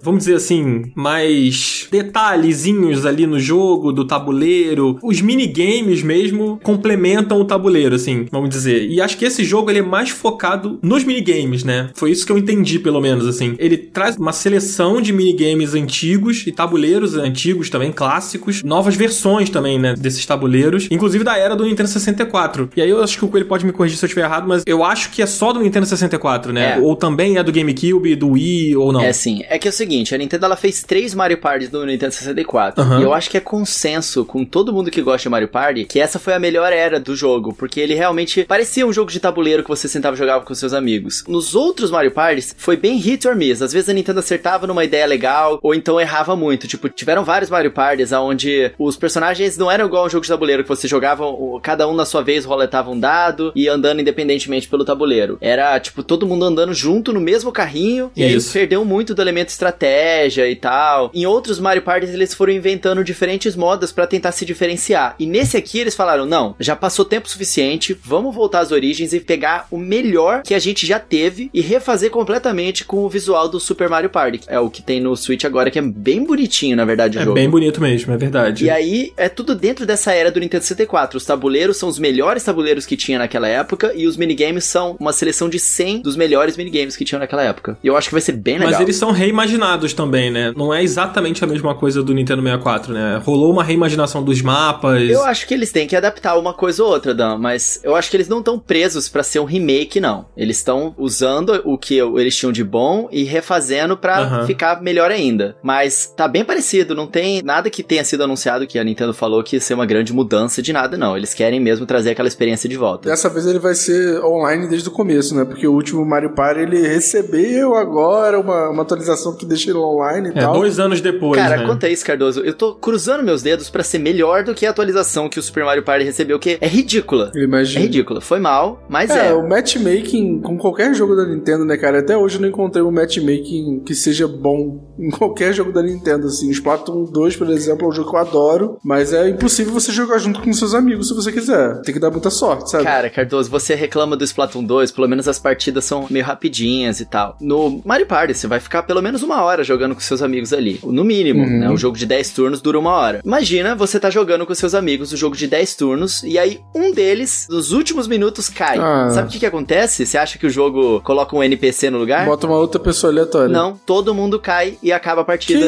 isso? Perdeu tudo. Nossa, Ah, velho. mano. É muito zoado, é muito zoado mesmo, sabe? É muito Nossa. frustrante, é uma experiência frustrante se isso acontece. E lógico que no Brasil isso acontece direto, sabe? Então é foda. Eu imagino. Nos antigos Mario Parties, inclusive dessa época aí, se um jogador queria sair, você apertava pause, você trocava o player por um NPC, você continuava jogando, só que agora era um NPC. E se ele quisesse entrar, você fazia a mesma coisa, só que inverso. Você tirava o NPC colocava um jogador, e o progresso era o mesmo. E eu queria que eles fizessem isso no online, sabe? Eu espero muito que seja assim no novo, Tomara. porque não faz sentido. Eu tô bem animado. Mario Party é um jogo que eu joguei muito no Nintendo 64 e no Wii. Eu tive o Mario Party 8 no Wii, era, cara, muito divertido. E esse Super ele me frustrou muito, não apenas pelo online, mas porque eu acho que ele não tem muitos minigames assim, sabe? Ou eu não sei se é porque os minigames são muitos deles não são tão legais e eu senti falta de ter mais minigames, talvez por não ter tantos minigames legais. Então, é animador que eles estejam trazendo minigames clássicos que são, como o Coelho falou, né, da melhor época, né, que é a época inicial, né, que foram os primeiros Mario Parties, né? Esse foi um anúncio bem legal. Eu acho que vai divertir muitas casas e muitas galeras. Eu queria que tivesse sido uma DLC, em vez de um jogo novo de 300 conto. Mas pensando assim, pra quem não comprou nenhum Mario Party até agora, é, esse aqui eu acho que vai ser uma opção muito divertida pra ter no Switch. Eu também acho que ele poderia ser uma DLC, mas eu acho que faz sentido ser um outro Mario Party, sabe? É, faz, faz. A Nintendo, pra começar que esse primeiro aí tiveram seus problemas, você mesmo acabou de citar o problema do online que não é tão legal, então talvez ele venha refinado, pelo menos é o que a gente espera. E a Nintendo ela tem o costume de lançar vários Mario Parties, né? Só no GameCube foram cinco Mario Parties. No Wii foram acho que dois, sabe? O Wii U só teve um porque não deu tempo, porque o Wii U morreu cedo. Mas não teria mais um,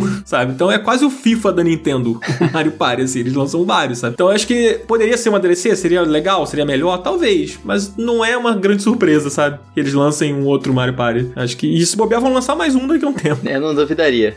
E aí, Coelho, depois de Mario Party, teve um anúncio aí que eu acho que foi consenso geral de que foi um dos momentos altos da E3, né? Que foi o Metroid Dread. Brincadeira! Um consenso geral tirando a Márcia. não, mentira. Eu vi muitas pessoas criticando, mas eu não entendo por quê. Daniel Schettini fala: se é com meu consenso, então é consenso geral. Muita gente Eu criticou, gostei, mas todo mundo gostou. É assim que funciona. Muita gente falou mal, mas eu não ouvi essas pessoas falando.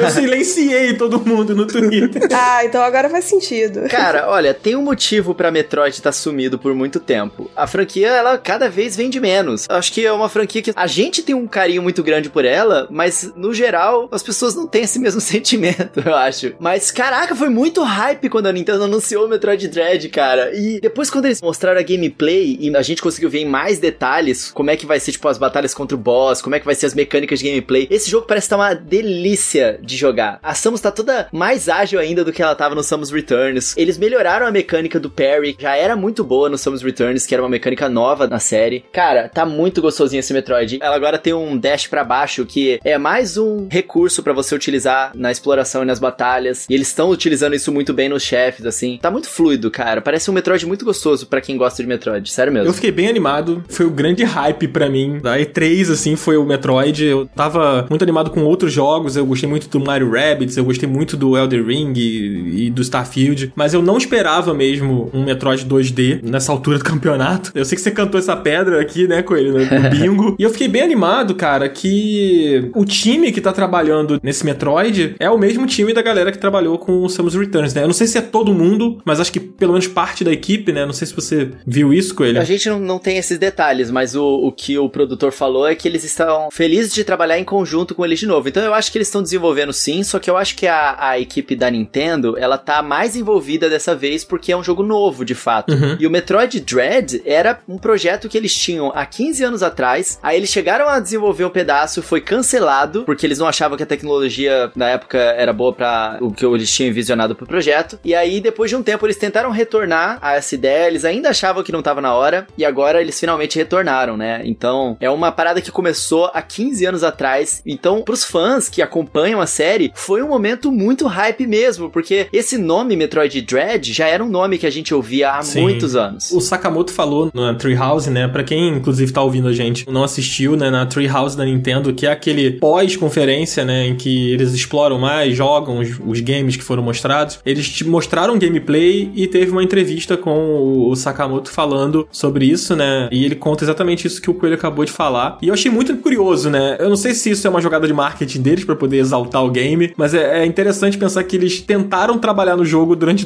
dois momentos distintos da história e só agora eles sentiram que, tipo, dava para fazer o que eles gostariam de fazer, sabe?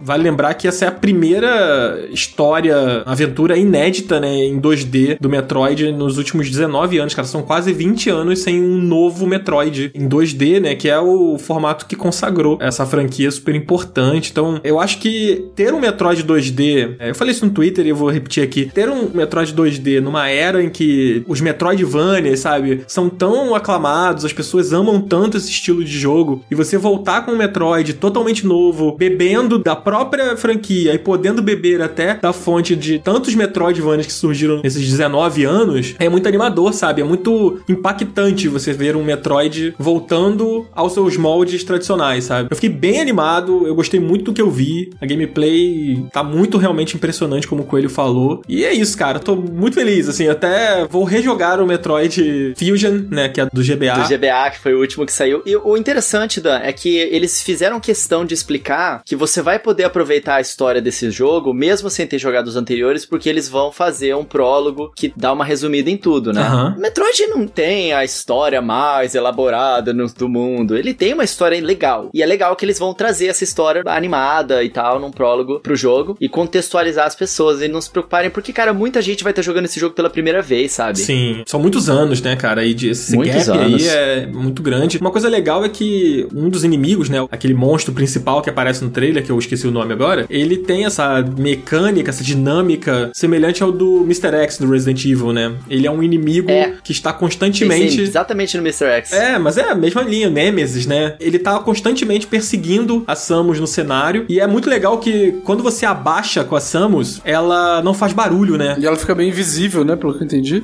Quando você abaixa. É, a invisibilidade eu acho que é uma outra mecânica. Que é pra, tipo, É. se você tiver de frente pra ele, você pode se camuflar, tipo assim, e ele não te vê. Irado. Agora, por exemplo, se você tá num cenário que tem um andar de cima, se você estivesse mexendo, ele vai ouvir você e ele vai subir pelas paredes pra ir atrás de você. Se ele estiver no andar de baixo, né? Se você ficar abaixado, ele passa e ele não ouve você ali em cima, então ele passa direto, sabe? Ele não sobe pra ir atrás de você. São vários tipos desses robôs. Alguns deles são assim, outros vão te ver mesmo assim. É assim que eles vão impedir que você explore também outras áreas, que você fique tranquilo em outras áreas que você já passou. Eu acho que esse robô é uma mecânica super legal que eles introduziram no jogo, para aquelas áreas que você já teve o item, já conseguiu passar delas e que elas estão ali à deriva agora, é só chato de você passar por elas, dá uma emoção extra. Porque tipo, depois que você passa desse robozinho que você consegue agachar ele não te vê, próximo que você vai encontrar, ele vai te ver, você precisa da invisibilidade. Só que a visibilidade você só pega na outra sala, lutando contra o chefe, que é depois desse robô. Então você meio que tem que lidar com aquele robô te perseguindo e conseguir se safar dele de alguma forma até você conseguir a invisibilidade que vai te dar aquela segurança de enfrentar ele de novo. É o esquema do Metroidvania, né, cara? Você vai abrindo caminhos, aí você vai pegando habilidades que vão facilitando a sua exploração. Enfim, maravilhoso. Eu tô muito animado pra esse jogo. Uma outra coisa só pra gente fechar o Metroid, pra não se estender demais nele, que se deixar a gente vai embora.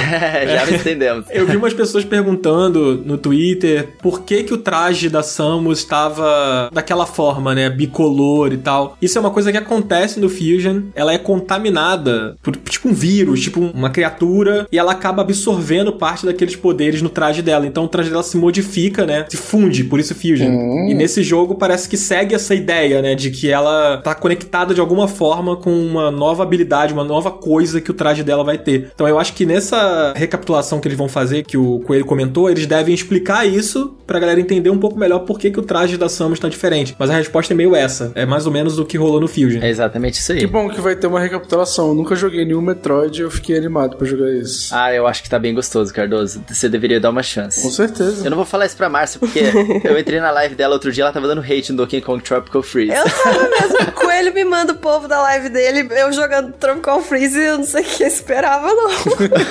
Mas amiga, dá uma chance pra Metroid. É muito legal, acho que você vai gostar. Posso dar um jogo novo? Eu posso experimentar. Olha, se você assina o Nintendo Switch Online, Aham. ah, então você tem acesso ao Super Nintendo, né? Lá tem o Super Metroid. Aí eu dou uma chance, de graça. Aí. Entre Então, aspas, sim. Aí ok. É um baita jogo. Márcia, eu vou passar a te dar os jogos quando você falar isso. Tipo assim, ah, se for de graça, eu dou uma chance. Eu vou lá, vou te dar um Zelda Breath of the Wild. Eu vou falar, aí, toma aí, Pode Márcia. me dar, eu jogo.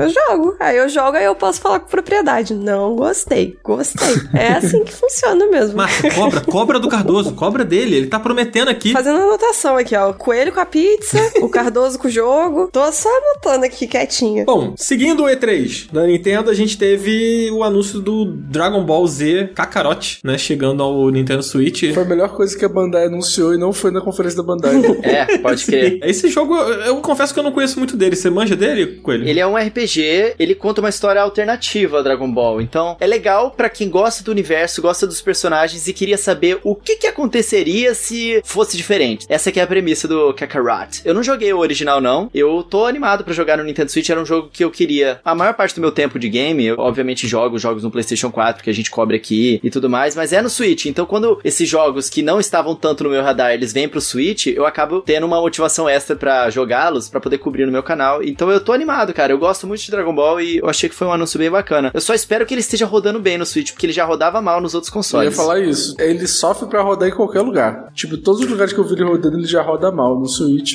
vai, vai ser complicado. Tomara, né? É, tomara. Sejamos positivos, né? Sabe o que, que a a Nintendo anunciou depois? Tipo assim, eles falaram sobre uma parada que a gente já sabia, que era o Mario Golf Super Rush. E aí, beleza, ah, que saco, estão falando de Mario Golf, a gente já sabe, esse jogo vai lançar semana que vem, sei Não, lá. que saco não, porque eu sou o maior fã de golfe do Brasil e estou muito hypado pra jogar Mario Golf. Eu gosto de Mario Golf. Na verdade, eu gosto de vários jogos de golfe. Os que eu mais jogava, inclusive, eram no PS2. Vários jogos de golfe, meu Deus do céu, que É, jogo eu de juro, golfe? é. PGA Tour, com certeza era esse que o Coelho jogava. Esses mais simuladores eu nunca joguei. Eu Tiger jogava mais Woods, né? os arcadezões. Cara, Mario Golf é legal, mas assim, eu não queria ver ele de novo na apresentação da Nintendo, sabe? É a mesma sensação da que eu tive com a Capcom. Só que depois na Treehouse, quando eles apresentaram o jogo, meu irmão, eu não sei se vocês viram. O jogo, ele tem um modo, tipo, mundo aberto. Eu achei irado De missões, aonde você joga modo história do jogo e quem te acompanha é o Wario e o Waluigi. Eu já Então, achei maravilhoso mano, isso. Foi aí que me quebrou o negócio. Porque eu tava assim, porra, 300 conto no jogo de golfe. Eu não vou dar 300 conto no jogo de golfe. Aí eu vi a Treehouse e falei, hum,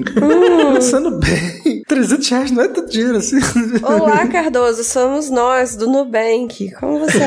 Exatamente. Cardoso, esse modo aventura tá muito legal, né? Você Tá viu a batalha muito contra legal, o boss cara. que eles tinham? Eu nunca imaginei ver aquilo no jogo de golfe, sabe? Não, e aquela fase do Mario Odyssey na cidade, mano, muito legal, cara. Meu Deus Ai, do céu. gente, eu, eu não assisti isso, vocês estão falando e eu tô aqui, tipo, fazendo a pré-venda. Mano, não é só um jogo de golfe. No single player, eles transformaram uma aventura onde tudo que você faz tem a mecânica de você dar a tacada na bola. Mas não é um jogo de golfe. É tipo, você tá explorando o mapa, tá derrotando o inimigo com aquela tacada, tá lutando contra boss elemental, que vai te tacar uma parada aí. Às vezes você tem que rebater no estilo Ganondorf de Ocarina of Time, que manda aquela bola de energia, você tem que rebater com seu taco de golfe. Tudo isso no jogo de golfe, cara. Pelo amor de Deus. Cara, é- isso lembra um pouco o Mario Tennis, né, também. Esse mais recente, o, É, o Aces, né? Ele tem um modo aventura que tem uma, uma pegada assim, né, meio maluca. É, é mais ou menos por aí mesmo. Pois é. E aí, depois, aí sim, novidade, né, Coelho? Aí foi, pô. Aí eles trouxeram o WarioWare, que eu chutei aqui, acertei no bingo. maior insider. Maior Insider. Cara, o WarioWare Get It Together. Bom, primeiro acho que muita gente não jogou o WarioWare. O WarioWare é uma coletânea de microgames. São vários minigames que você vai jogar, só que eles duram, tipo, coisa de 3 a 5 segundos. É rápido, assim, você tem que ficar bem ágil. E ele é viciante por causa disso, e os visuais dele são completamente insanos, assim. Você olha pra aquela parada e você vê que é um negócio meio mal desenhado. Às vezes é um rosto ultra realista do lado de um boneco de palito. Eles tentam fazer uma coisa bem insana mesmo na pegada do Wario. Então, o WarioWare é o TikTok da Nintendo.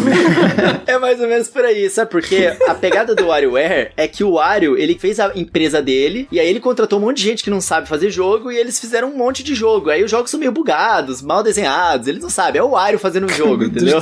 É muito doido. A mente de Rodrigo Coelho é o nome do jogo.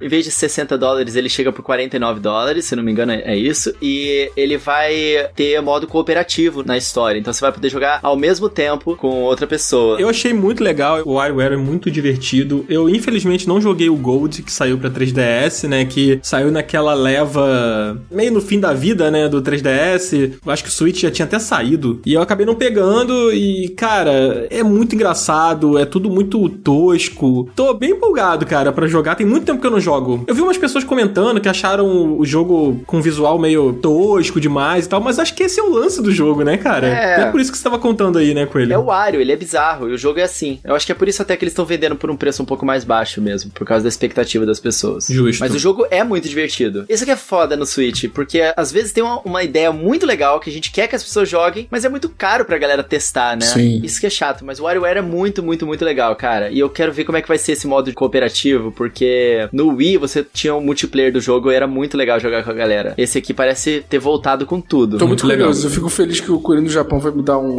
esse de presente, aí eu vou ficar muito feliz. Vou dar um jeito de te botar na fita. É, várias promessas nesse Final Level Cast aqui. É pizza pra lá, é Breath of the Wild pra lá. Ah, tá tô bom. esperando aqui, ó. Vou esperar, vamos ver É, isso é o efeito Nintendo, cara. É, Esse é. o efeito Nintendo, né? Entendi. Exatamente. E aí, falando em efeito Nintendo, não parou por aí. A conferência da Nintendo teve Shin Megami Tensei 5, que chega em novembro desse ano. Eu não manjo nada de Shin Megami Tensei. Eu sei que ele tem alguma relação com Persona ou eu tô maluco? Tem, tem sim. Ele era pra ser um spin-off de Persona, ou Persona era o spin-off de Shin Megami Tensei. É um dos dois. Eu não lembro o que, que veio de que, mas eles acabaram ficando bem diferentes. Os dois jogos se passam em Tóquio, inclusive, só que Shin Megami Tensei é num Tóquio pós-apocalíptico bizarro, com demônios. Enquanto que o Persona é tipo, é, colegial. É, eu acho que é isso, né? Pelo menos o, o que eu joguei era assim, que é o do Não, o. Persona também tem o, o mundo lá meio dos demônios e tal, mas eu, eu entendi. Cara, o Shin Megami Tensei é muito louco, porque é um RPG de turno, e aí você encontra os demônios lá no meio da Tóquio bizarra lá, e o jeito que você coleta esses demônios, você tem que negociar com eles, porque o demônio, ele é inteligente, tá ligado? Não é só você ganhar a batalha e tacar uma bolinha. Eu, eu vi uma alfinetada em alguma coisa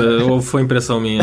Não é um monstrinho de bolsa, é um- é um demônio, tá Eita. ligado? Entendi. Entendi com ele. Às vezes você tem que, tipo, tipo, dar dinheiro pros demônios, sabe? Ah, toma uma grana aqui, vem pro meu time. Às vezes você tem que dar uns tapas na cara dele pra ele sair. Tem várias opções de conversa que você vai tendo. E às vezes o demônio pode não gostar e querer te carcar. Meu Deus. Eu só joguei o 4 no 3DS. O jogo era muito legal. Naquele jogo você fundia os demônios. Tipo, pra você evoluir, além do demônio que evolui através do level, você pegava um, combinava com outro e virava uma terceira coisa. Nesse, você, como personagem, pode fazer uma fusão com o demônio e virar uma outra coisa também, estilo meio Digimon. Então essa que é a diferença desse jogo e a exploração dele que é bem mais aberta, é em terceira pessoa, não é visão de cima, igual nos outros Shin Megami Tensei, o mundo parece estar maior e tal. Só que eles só apresentaram um jogo em japonês, assim, não deu pra saber muito ainda sobre a história e, e tudo mais. Mas parece estar muito legal esse jogo também. Eu vi uma galera bem animada, né? Uma franquia bem clássica e tal, então eu não, não conheço muito, mas sei que o pessoal hypou. Já tinha sido anunciado, na verdade, né? Ele só agora ganhou data. É, e mais detalhes. Exatamente. Cara, aí depois eles apresentaram uma coletânea de Dangarompa Decadence, que eu não vou nem falar o que, é, porque eu não tenho a menor É. ideia. Que Ninguém se importa, né? Ninguém se É, importa, tudo né? bem. Próximo. E eles trouxeram mais um jogo de Wii U, cara, que eu queria que fosse o Xenoblade Chronicles, não foi. Foi o Fatal Frame Maiden of Blackwater, que eu já falei pra vocês aqui, inclusive Sim. no Final Level Cash, que é o Fatal Frame de Wii U. Eu não esperava por Eu isso. também não, porque no Wii U os jogos já eram meio flop. Esse foi o flop do flop mesmo no Wii U, sabe? Não, e é engraçado que ele vai lançar pra todas as plataformas também. PC, PS4, PlayStation 5, Xbox, tudo, tudo vai lançar pra é, tudo. e no Wii U ele era publicado pela Nintendo. Mas achei interessante, achei interessante. O jogo é bem legal, Cardoso. Eu só não acho que você vai gostar do pós-game. É. Você sabe, né? Fatal Frame. Você me contou, você me contou a história.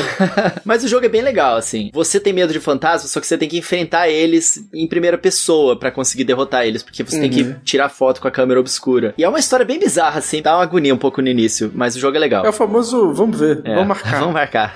Depois disso teve o... É um remake, né, o Colher? É, Do é um Advanced Um Wars. remake, um remake do Advance Wars 1 e 2, né? É. Isso eu realmente não fazia a menor ideia que isso ia surgir. Volta e meia, quando tem conferências da Nintendo, né? Direct e tal, tem um ou outro ali que pede. Sabe aquele cara que pede já sabendo que não vai ser ouvido, Ele foi ouvido, né, cara? Ele foi ouvido, cara. Eu não esperava. E olha, eu achei o jogo bem bonitinho. Vi muita gente tacando pedra nesse jogo, eu não entendi porquê. Cara, as animações estão tão legais, assim, tá tão caprichadas as transições. O jogo tem uns sprites mais simplificados, né? Mas achei bonitinho, achei fofinho, bem pegada Nintendo mesmo. Mas pra galera que não conhece, o Advance Wars, ele é um jogo de estratégia, né? Não chega a ser um Fire Emblem, mas ele tem uma pegada de estratégia ali. E, inclusive, há pouco tempo saiu um, um independente chamado War Groove, que é praticamente um Advance Wars medieval, assim. É. E inclusive eu achei que o Advance Wars tinha morrido pra sempre, justamente por causa de Wargroove. Quando o Wargroove lançou, a Nintendo fez muito away em relação a esse jogo, bastante. Uhum. E o Wargroove não é um jogo da Nintendo, é da Chucklefish. E aí eles voltaram. E o visual dele me lembra bastante uma mistura tipo do Link's Awakening com o aquele jogo de tabuleiro que a Nintendo lançou no Switch, o Clubhouse Games, que parece uma pegada meio realista assim. meio toy. De fato, lembra um pouquinho. É, verdade. Eles tentaram fazer ficar parecendo meio que brinquedos em um ambiente. Até o próprio tabuleiro do jogo, onde você luta, eles não tentam parecer que você tá realmente numa floresta ou numa cidade. Aham. Você vê de cima e ele é um tabuleirozinho de madeira com coisas em cima, né? Aham, Parece um dioramazinho, né? Um dioramas, exatamente isso, é. É. Eu achei fofíssimo, cara. Tá muito legal o visual do jogo. Eu achei muito legal e, cara, eu vi muita gente que é fã da franquia, né? Eu não sou fã, assim, eu, eu tive um contato muito breve, mas eu vi muita gente surtando, cara. Então é legal você ver esses jogos sendo resgatados, assim, sabe? Eu fico feliz pelas pessoas que estão felizes. E eu achei o jogo bonito. É, e eu acho que ele vai ter multiplayer online também, aparentemente. Eu não entendi isso direito, na verdade, na apresentação. Mas Uhum. eu acho que sim. Eu joguei o primeiro, não joguei o segundo, fiquei interessado por causa disso. É um anúncio que eu vou ficar de olho aí, vamos ver. Vamos ver. Pois é, agora é o momento Zelda, né, cara? O momento que tava todo mundo esperando e que foi dividido aí em alguns anúncios. Apareceu o velho do Zelda. Foi agora que ele apareceu ou ele aparece logo em Foi, seguida? foi nesse momento. Nossa, Meu foi irmão. uma gritaria aqui em casa. Eu, o velho, o velho apareceu. Eu tava em live também, eu só gritava isso, Cardoso, só pensava em você nessa hora, porque o velho do Zelda, meu Deus! E aí eu falei assim, cara, o velho do Zelda vai aparecer falando que não vai ter Breath of the Wild, não vai. Caralho, eu também pensei nisso, Mano, cara. eu meu fiquei Deus céu. tenso. Ele chegou apresentando a DLC do Hyrule Warriors Age of Calamity. Que ninguém se importa. É, mas é legal, assim, você consegue jogar com o Guardião agora. Você joga com a Zelda, não é? Você pode jogar com a Zelda na Master Cycle, aquela moto do Link, bem da hora também. O Link agora ele tem um nunchaku, que é a perna do Guardião, assim. São dois pedacinhos de perna de cada lado e ele tem um nunchaku, assim. Enfim, é legal pra quem curte muito a jogabilidade do jogo, que é boa, né? O PH, por exemplo, do The Enemy gostou bastante. Mas eu gostei mais por causa da história do jogo, então, como não tem muita coisa anunciada sobre isso, eu não liguei muito. Eu sou hater desse jogo, não vou entrar em mais detalhes aqui. Quem quiser, escuta lá o nosso episódio. Exclusivo dele, né? É, exatamente. A gente fez um episódio aqui, inclusive com o próprio PH. Então, quem quiser ouvir eu pistolando, eu tô pistolando lá. Ouçam, ouçam aquele episódio realmente ficou muito legal. O PH é muito conhecedor de Warriors e tal, ele deu um insight muito bom sobre esse game. Aí, Coelho, o velho do Zelda fez o quê? Tirou uma ideia do bolso, né?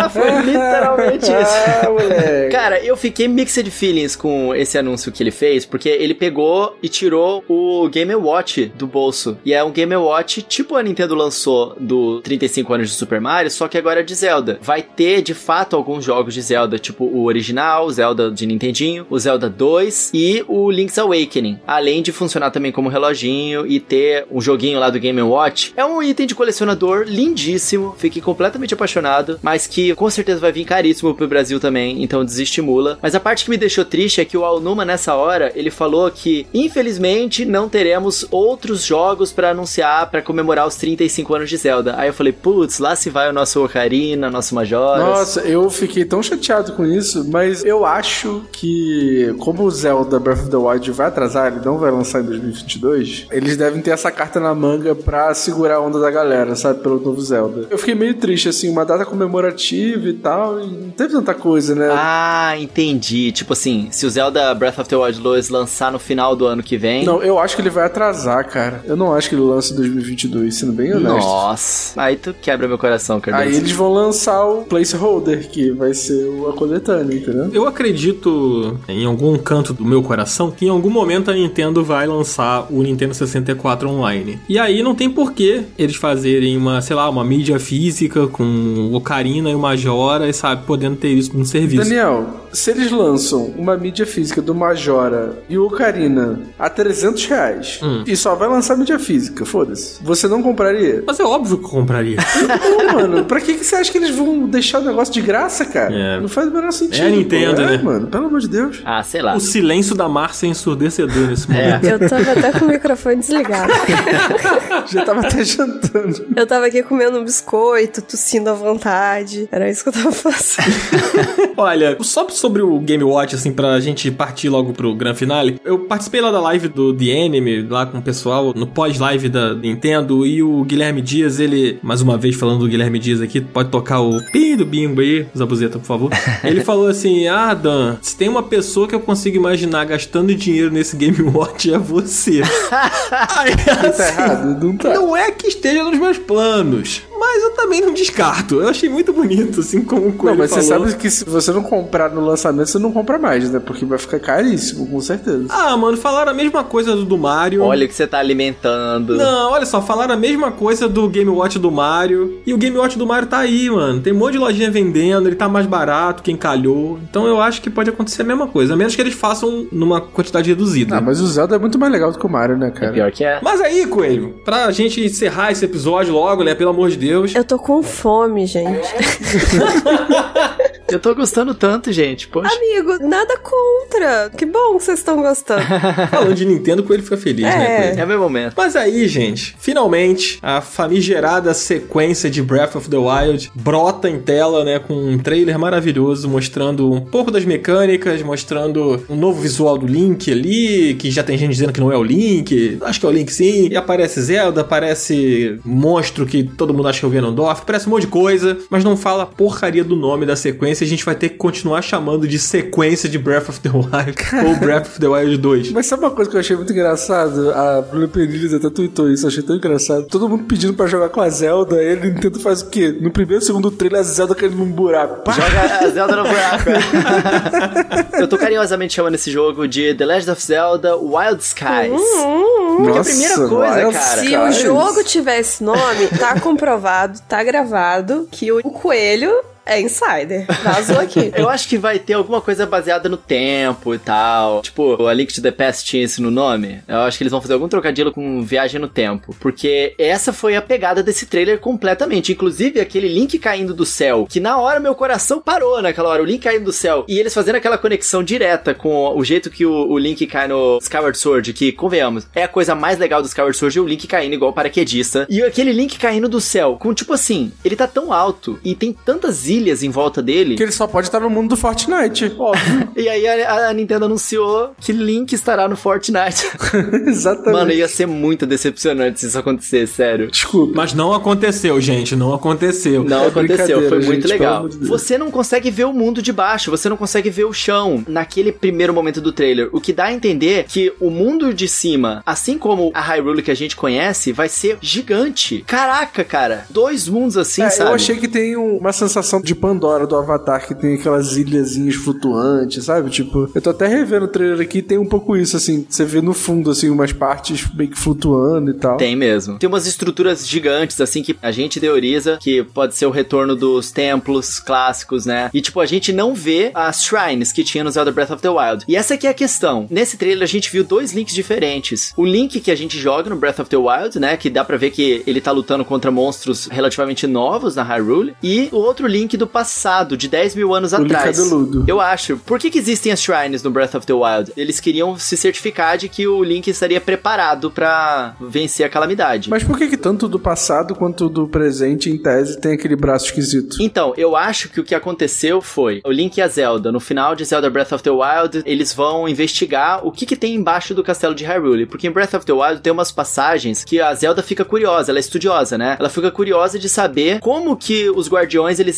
estavam enterrados embaixo da terra. Então eu acho que no início desse game, os dois vão juntos pra investigar isso embaixo do castelo de Hyrule e eles encontram lá aquele corpo preso por uma mão anciã, selando aquele mal. E aí dá uma merda naquele momento e a Zelda cai e aquela mão se solta daquele corpo pra salvar eles, porque aparece isso no primeiro trailer, uma mão meio que salvando. E aí eu acho que no momento que ela se solta daquele corpo, ele libera toda a calamidade. Pode ser que o Link tenha encostado ali, perdido o braço, mas alguma coisa acontece que a- uma armadura que tava naquela mão, ela vai pro Link do presente, né, que é o do Breath of the Wild. No outro, ele não tem essa armadura, essa manopla. No Link do passado, que eu tô chamando, ele não tem essa manopla, é só o braço dele corrompido mesmo. Não é que os dois estão sem braço, são coisas diferentes mesmo, mas modificou ali o braço. Ah, gente, dá pra fazer um podcast inteirinho sobre isso, sério, de teorias. mas foi muito empolgante, sério. É. Tem muita coisa legal ali nesse trailer, de detalhe pequeno. É, eu, eu pirei pouco nas teorias, mas eu tô vendo a galera compartilhando e tal. O que eu gostei do que eu vi foi foram algumas mecânicas novas ali, aquela coisa do Link virar aquela forma meio líquida, Slime. meio gelatinosa, né? Que ele ultrapassa as coisas. Isso abre tantas possibilidades, assim, de level design mesmo, né? De você poder explorar coisas muito diferentes. Nossa. É, explorar total. dentro das coisas, né? Dentro das montanhas. Porque no Breath of the Wild você não explora dentro, cavernas dentro das montanhas. Esse, Exatamente. Provavelmente você vai poder por causa dessa mecânica, né? E, tipo, se no Breath of the Wild você podia é, resolver os puzzles das formas mais criativas possíveis, agora vai ser mais ainda, sabe? Então, você ter a possibilidade de ter mais habilidades, né? Tanto os poderes antigos, né? Como o Magnesis, o Stasis e tal, como novos poderes, cara, são mais formas de você poder manipular a física do jogo, que já é incrível no Breath of the Wild. Eu consigo imaginar, assim, milhares de ramificações de possibilidades pra você jogar, explorar essa Hyrule aí. Fico muito curioso pelo que significa tudo isso. Eu Acho legal as teorias que o Coelho tá levantando aqui. Vi uma galera com teorias bem parecidas falando no Twitter. É, o Link tá com o poder de voltar no tempo. Aquele lance da gota, se você reparar, a gota tá voltando no tempo. Tem alguma coisa de volta ao tempo nesse Zelda aí que eles vão explorar com certeza. Porque aquele stasis que ele para aquela bola de ferro no Breath of the Wild, nesse jogo, ele faz a bola de ferro voltar pra onde ela tava. É, só que você vê o caminho, né, da volta, né? É. Pra onde ela vai voltar. né? Você vê o caminho, exatamente. Tipo assim, eles introduziram agora uns itens, tipo, o Link no braço esquerdo dele tava lutando contra o monstro, o braço esquerdo dele conectado no escudo dele tinha uma cabeça de dragão soltando fogo. Eu vi. Então ele tava lutando contra o monstro sem usar a espada. A espada dele tava guardada. Eu acho que eles vão introduzir vários itens novos nesse jogo também. São tantas possibilidades. Eu tenho a teoria de que eles não revelaram o nome porque o nome tem algum spoiler da história, assim. E aí eles não queriam revelar isso agora, sabe? É, pode ser. Eu acho que o, nome de todos os Zeldas sempre fala muito sobre o jogo, né? O Breath of the Wild fala muito sobre o que é o jogo. Eu acho que eles esconderam o nome talvez por isso mesmo, Pra não revelar, não apenas um spoiler, mas a atmosfera do que vai ser o jogo, sabe? Tipo o Ocarina of Time, por exemplo, sabe? A Majora's Mask. Então assim, tem muito link, perdão aí da Nossa senhora. Tem muito link com a história, né? E com a atmosfera do jogo. Então talvez eles estejam protegendo E é isso. um jogo muito grande pra Nintendo e ele tá muito longe de ser lançado, então a Nintendo mesmo quer que as pessoas fiquem olhando pra esse trailer incessantemente e tentando ver os detalhes que eles deixaram ali escondidos, sabe? É. O nome vai ser mais uma vez que eles vão fazer isso. Eles querem que o povo fique discutindo Zelda por bastante tempo. Justo.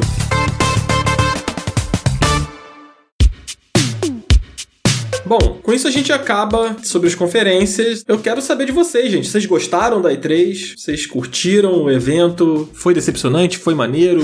Márcia, o que que você achou da E3? Eu gostei. Eu realmente tava na minha vibe de zero expectativas, então eu não me decepcionei com nada, porque como você se decepciona com algo que você não espera. Então eu tive surpresas muito boas nos indies. Tô aí com a lista de desejos cheia de coisas. E as outras apresentações eu assisti curtindo, porque não esperava nada. Então, assim, o que foram as coisas meio meia boca ou meio esquisitas, eu só fui fazer outras coisas na hora e seguir minha vida. Então eu gostei, eu gosto de eventos. Tô na vibe da Márcia, eu gosto do evento em si. Eu acho que foi fraco em geral, de anúncios bombásticos, mas foi divertido assistir, foi gostoso. É, Eu tava com saudade da E3. Isso que você falou de não ter muito anúncio bombástico e tal, isso era algo que eu realmente não esperava, porque eu acho que a gente, né, tem que dar uma colher de chá pelo momento que a gente tá passando mesmo. Então, seria demais a gente esperar muitos anúncios bombásticos e tal. Um ou outro ainda até que ia, mas muita coisa eu, eu acho, né, a dinâmica tá bem difícil no mundo. Eu super concordo com a Márcia, assim, eu já não esperava muita coisa porque a gente vive um- uma época muito complicada e principalmente pra projetos tão grandes que envolvem tanta gente e tal, é muito complicado do nada mudar tudo pra remoto e tal. Então eu nem tava esperando tanta coisa e eu me surpreendi positivamente, assim, sabe? Tem muita coisa pra esse ano que eu vou jogar, tem muita coisa pro Game Pass, sabe? Achei legal, curti. Foi gostoso ter a E3 de volta, né? É, exatamente, gente. O sentimento da E3 de volta é, é muito legal. Foi até engraçado no dia da conferência da Nintendo. Eu tava muito animado, assim, né? E, assim, eu moro com a minha namorada há pouco tempo, né? Ela morando comigo,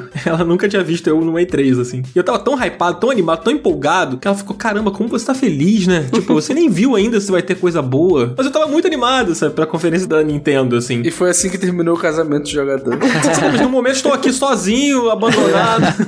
Não, brincadeira, gente. Enfim, eu gostei, achei o evento legal. No geral, eu concordo com o que o Coelho falou, né? Que, num espectro geral, faltaram coisas bombásticas, né? A conferência da Square, por exemplo, foi fraca, da Capcom, a gente já comentou aqui, a própria Ubisoft também, acho que não foi maravilhosa. Faltaram essas coisas assim. Eu acho que a Sony faz muita falta aí, 3. Ah, eu não acho que ela não faz falta, não. Bem feito pra ela. ela que tá errada no rolê. Eu achei que ela tava bem errada no rolê. ela Não, lá. eu também acho, Ah, gente. ela é mas- diferentona. Ela não tem nada pra mostrar, por isso que ela É. fica nessa aí. Então tá.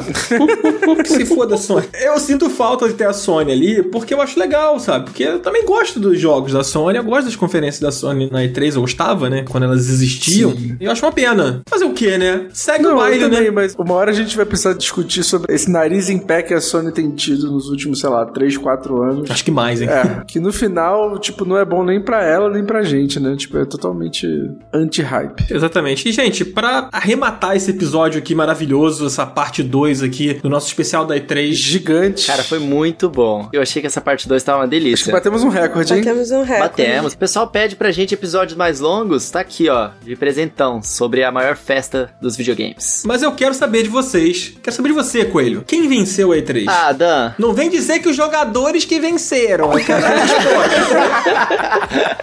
No meu coração foi a Nintendo, obviamente. Isso já teria vencido. Mesmo antes de assistir, Mesmo né? antes de assistir. Mas eu achei que é um pouco difícil dizer isso, porque assim, a Microsoft ela apresentou muita coisa boa, só que a Nintendo ela teve mais variedade de gêneros. E as apresentações que tiveram jogos indies, elas tiveram muitos jogos indies bons, mas divididos em várias apresentações diferentes. Então é difícil de você pegar uma, assim. Tô dizendo isso porque nos jogos indies também teve muita variedade de gêneros e de ideias novas. Eu gosto da Nintendo por causa desse lance deles terem essas coisas de não terem medo de lançar um WarioWare na época de gráficos e potência e nova geração, tá ligado? Eu acho isso legal. E a Microsoft a gente viu muitos jogos diferentes também. Tipo, se fosse da Sony a gente ia ver muito jogo meio parecido. Eu sempre tenho essa sensação. E a Microsoft tiveram muitos jogos com visuais diferentes e tudo mais. Só que teve muito FPS também. Pra mim teve menos proveito. Em geral, eu acho que a Nintendo ela trouxe de volta muita coisa que os fãs queriam. Teve o Metroid que faz impacto na indústria. Pra mim foi a Nintendo que venceu. Se você não considerar a geladeira da Microsoft. Se você considerar, aí não tem conversa. A Microsoft venceu, hands down.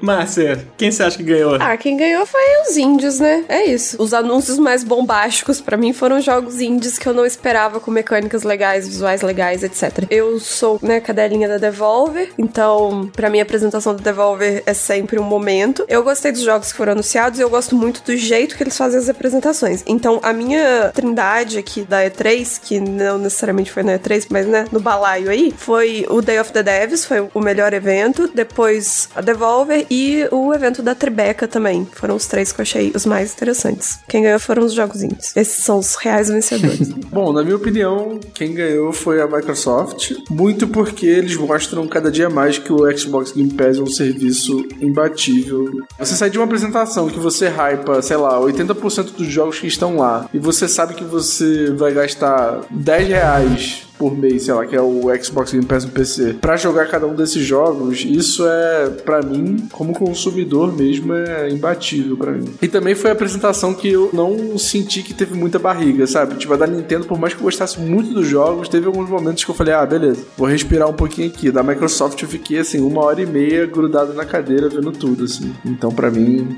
Xbox venceu. A apresentação deles foi bem legal de assistir, cara. E quando o Phil Spencer apareceu, a energia vai lá em cima, assim. O Phil Spencer, ele tem uma energia Sim, legal, não, né? um homem bonito desse. Phil Spencer é lindo demais. Tudo aparecia lá, Xbox Game Pass Day One, sabe? Tipo, isso É. não tem como bater de frente, cara. Não tem. É realmente sinistro, O cara. Game Pass é brilhante, né? É uma parada muito única que a gente tem hoje aí na indústria. E é muito difícil bater de frente com o Game Pass. Cara, quando você vai vendo Day One Game Pass, bababá, não sei o que, você fica, nossa, mano, caramba, se eu assino isso aqui, eu vou jogar isso de graça, entre aspas, né? Não vou precisar pagar 350, 400 reais nesse jogo. Em cada um, né? Exatamente, foram vários títulos anunciados ali. Alguns que a gente já esperava que estariam no Game Pass, né? Tipo Forza, por exemplo, que é um exclusivo da Microsoft e tal, mas outros jogos ali que foram sendo falados, você, nossa, caramba, isso aí, nossa, esse também, caramba, esse também. Acho que, tipo, dos jogos assim, mais poderosos que foram mostrados ali, talvez só o Diablo não vai estar no Game Pass ali, né? O Battlefield também, né? Não vai estar. Mas assim, muitos outros vão estar, jogos excelentes. Mas eu acho que a Nintendo, ela mostrou ali dois jogos na sua conferência sequência. Um deles que é o mais aguardado, que é o Breath of the Wild 2 aí, né? Vamos chamar assim. Todo mundo tava esperando por isso e ela atendeu e foi lá e mostrou e fez o que a galera queria que fosse mostrado. E eu acho que o Metroid é muito significativo, sabe? Uma E3 em que a gente tem um novo Metroid sendo mostrado é muito forte, é muito marcante para mim. Enquanto do lado da Microsoft, os jogos mais poderosos que foram mostrados a gente já conhecia, que era o Halo, por exemplo. Era um jogo muito poderoso que a gente já tava esperando que fosse aparecer ali, né? Então eu fico com a Nintendo pelo coração e por essa questão do Metroid. Então, dois votos pra Nintendo, Nintendo ganhou a E3, acabou. é isso aí. Definido! Valeu, galera. Muito obrigado por terem ouvido aqui o Final Levelcast. Aham, é, aham, acredito no Dan. Aham. Nintendista safado. Nintendista safado. Nintendista Obrigado. safado. Vou comprar o Game Watch, sim, pode me julgar, não tô nem aí. Bom, aqui a gente vê quem que é rico, né? Só é apenas essa interpretação. Pois é, eu aqui falando, não, olha só, Eu vou, vou pagar pagar só 10 10 reais reais em todos esses jogos. Aí eu tô aqui, E o Dan, eu vou comprar tudo que a Nintendo mostrou.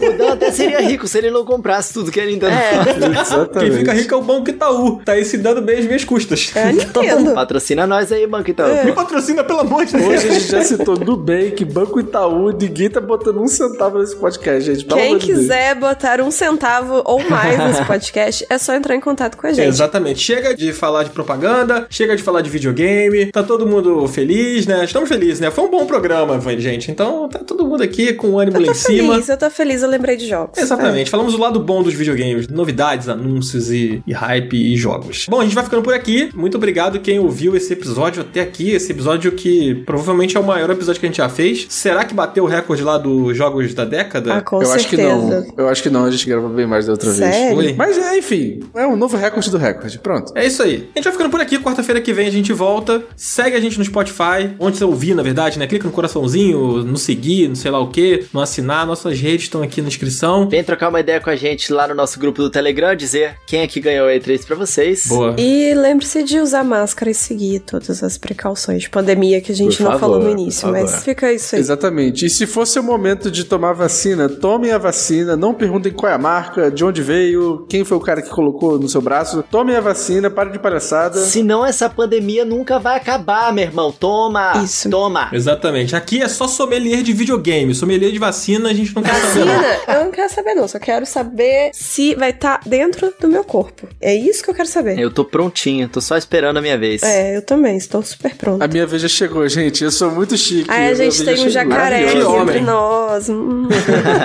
Bom, então, com uma chuva de abraços e agradecimentos para os nossos queridos ouvintes e uma chuva de vacina para todo mundo também, a gente fica por aqui, né? Uh, Até a semana que vem. Tchau, tchau, Até gente. semana que Até semana que vem. Tchau. Tchau, valeu.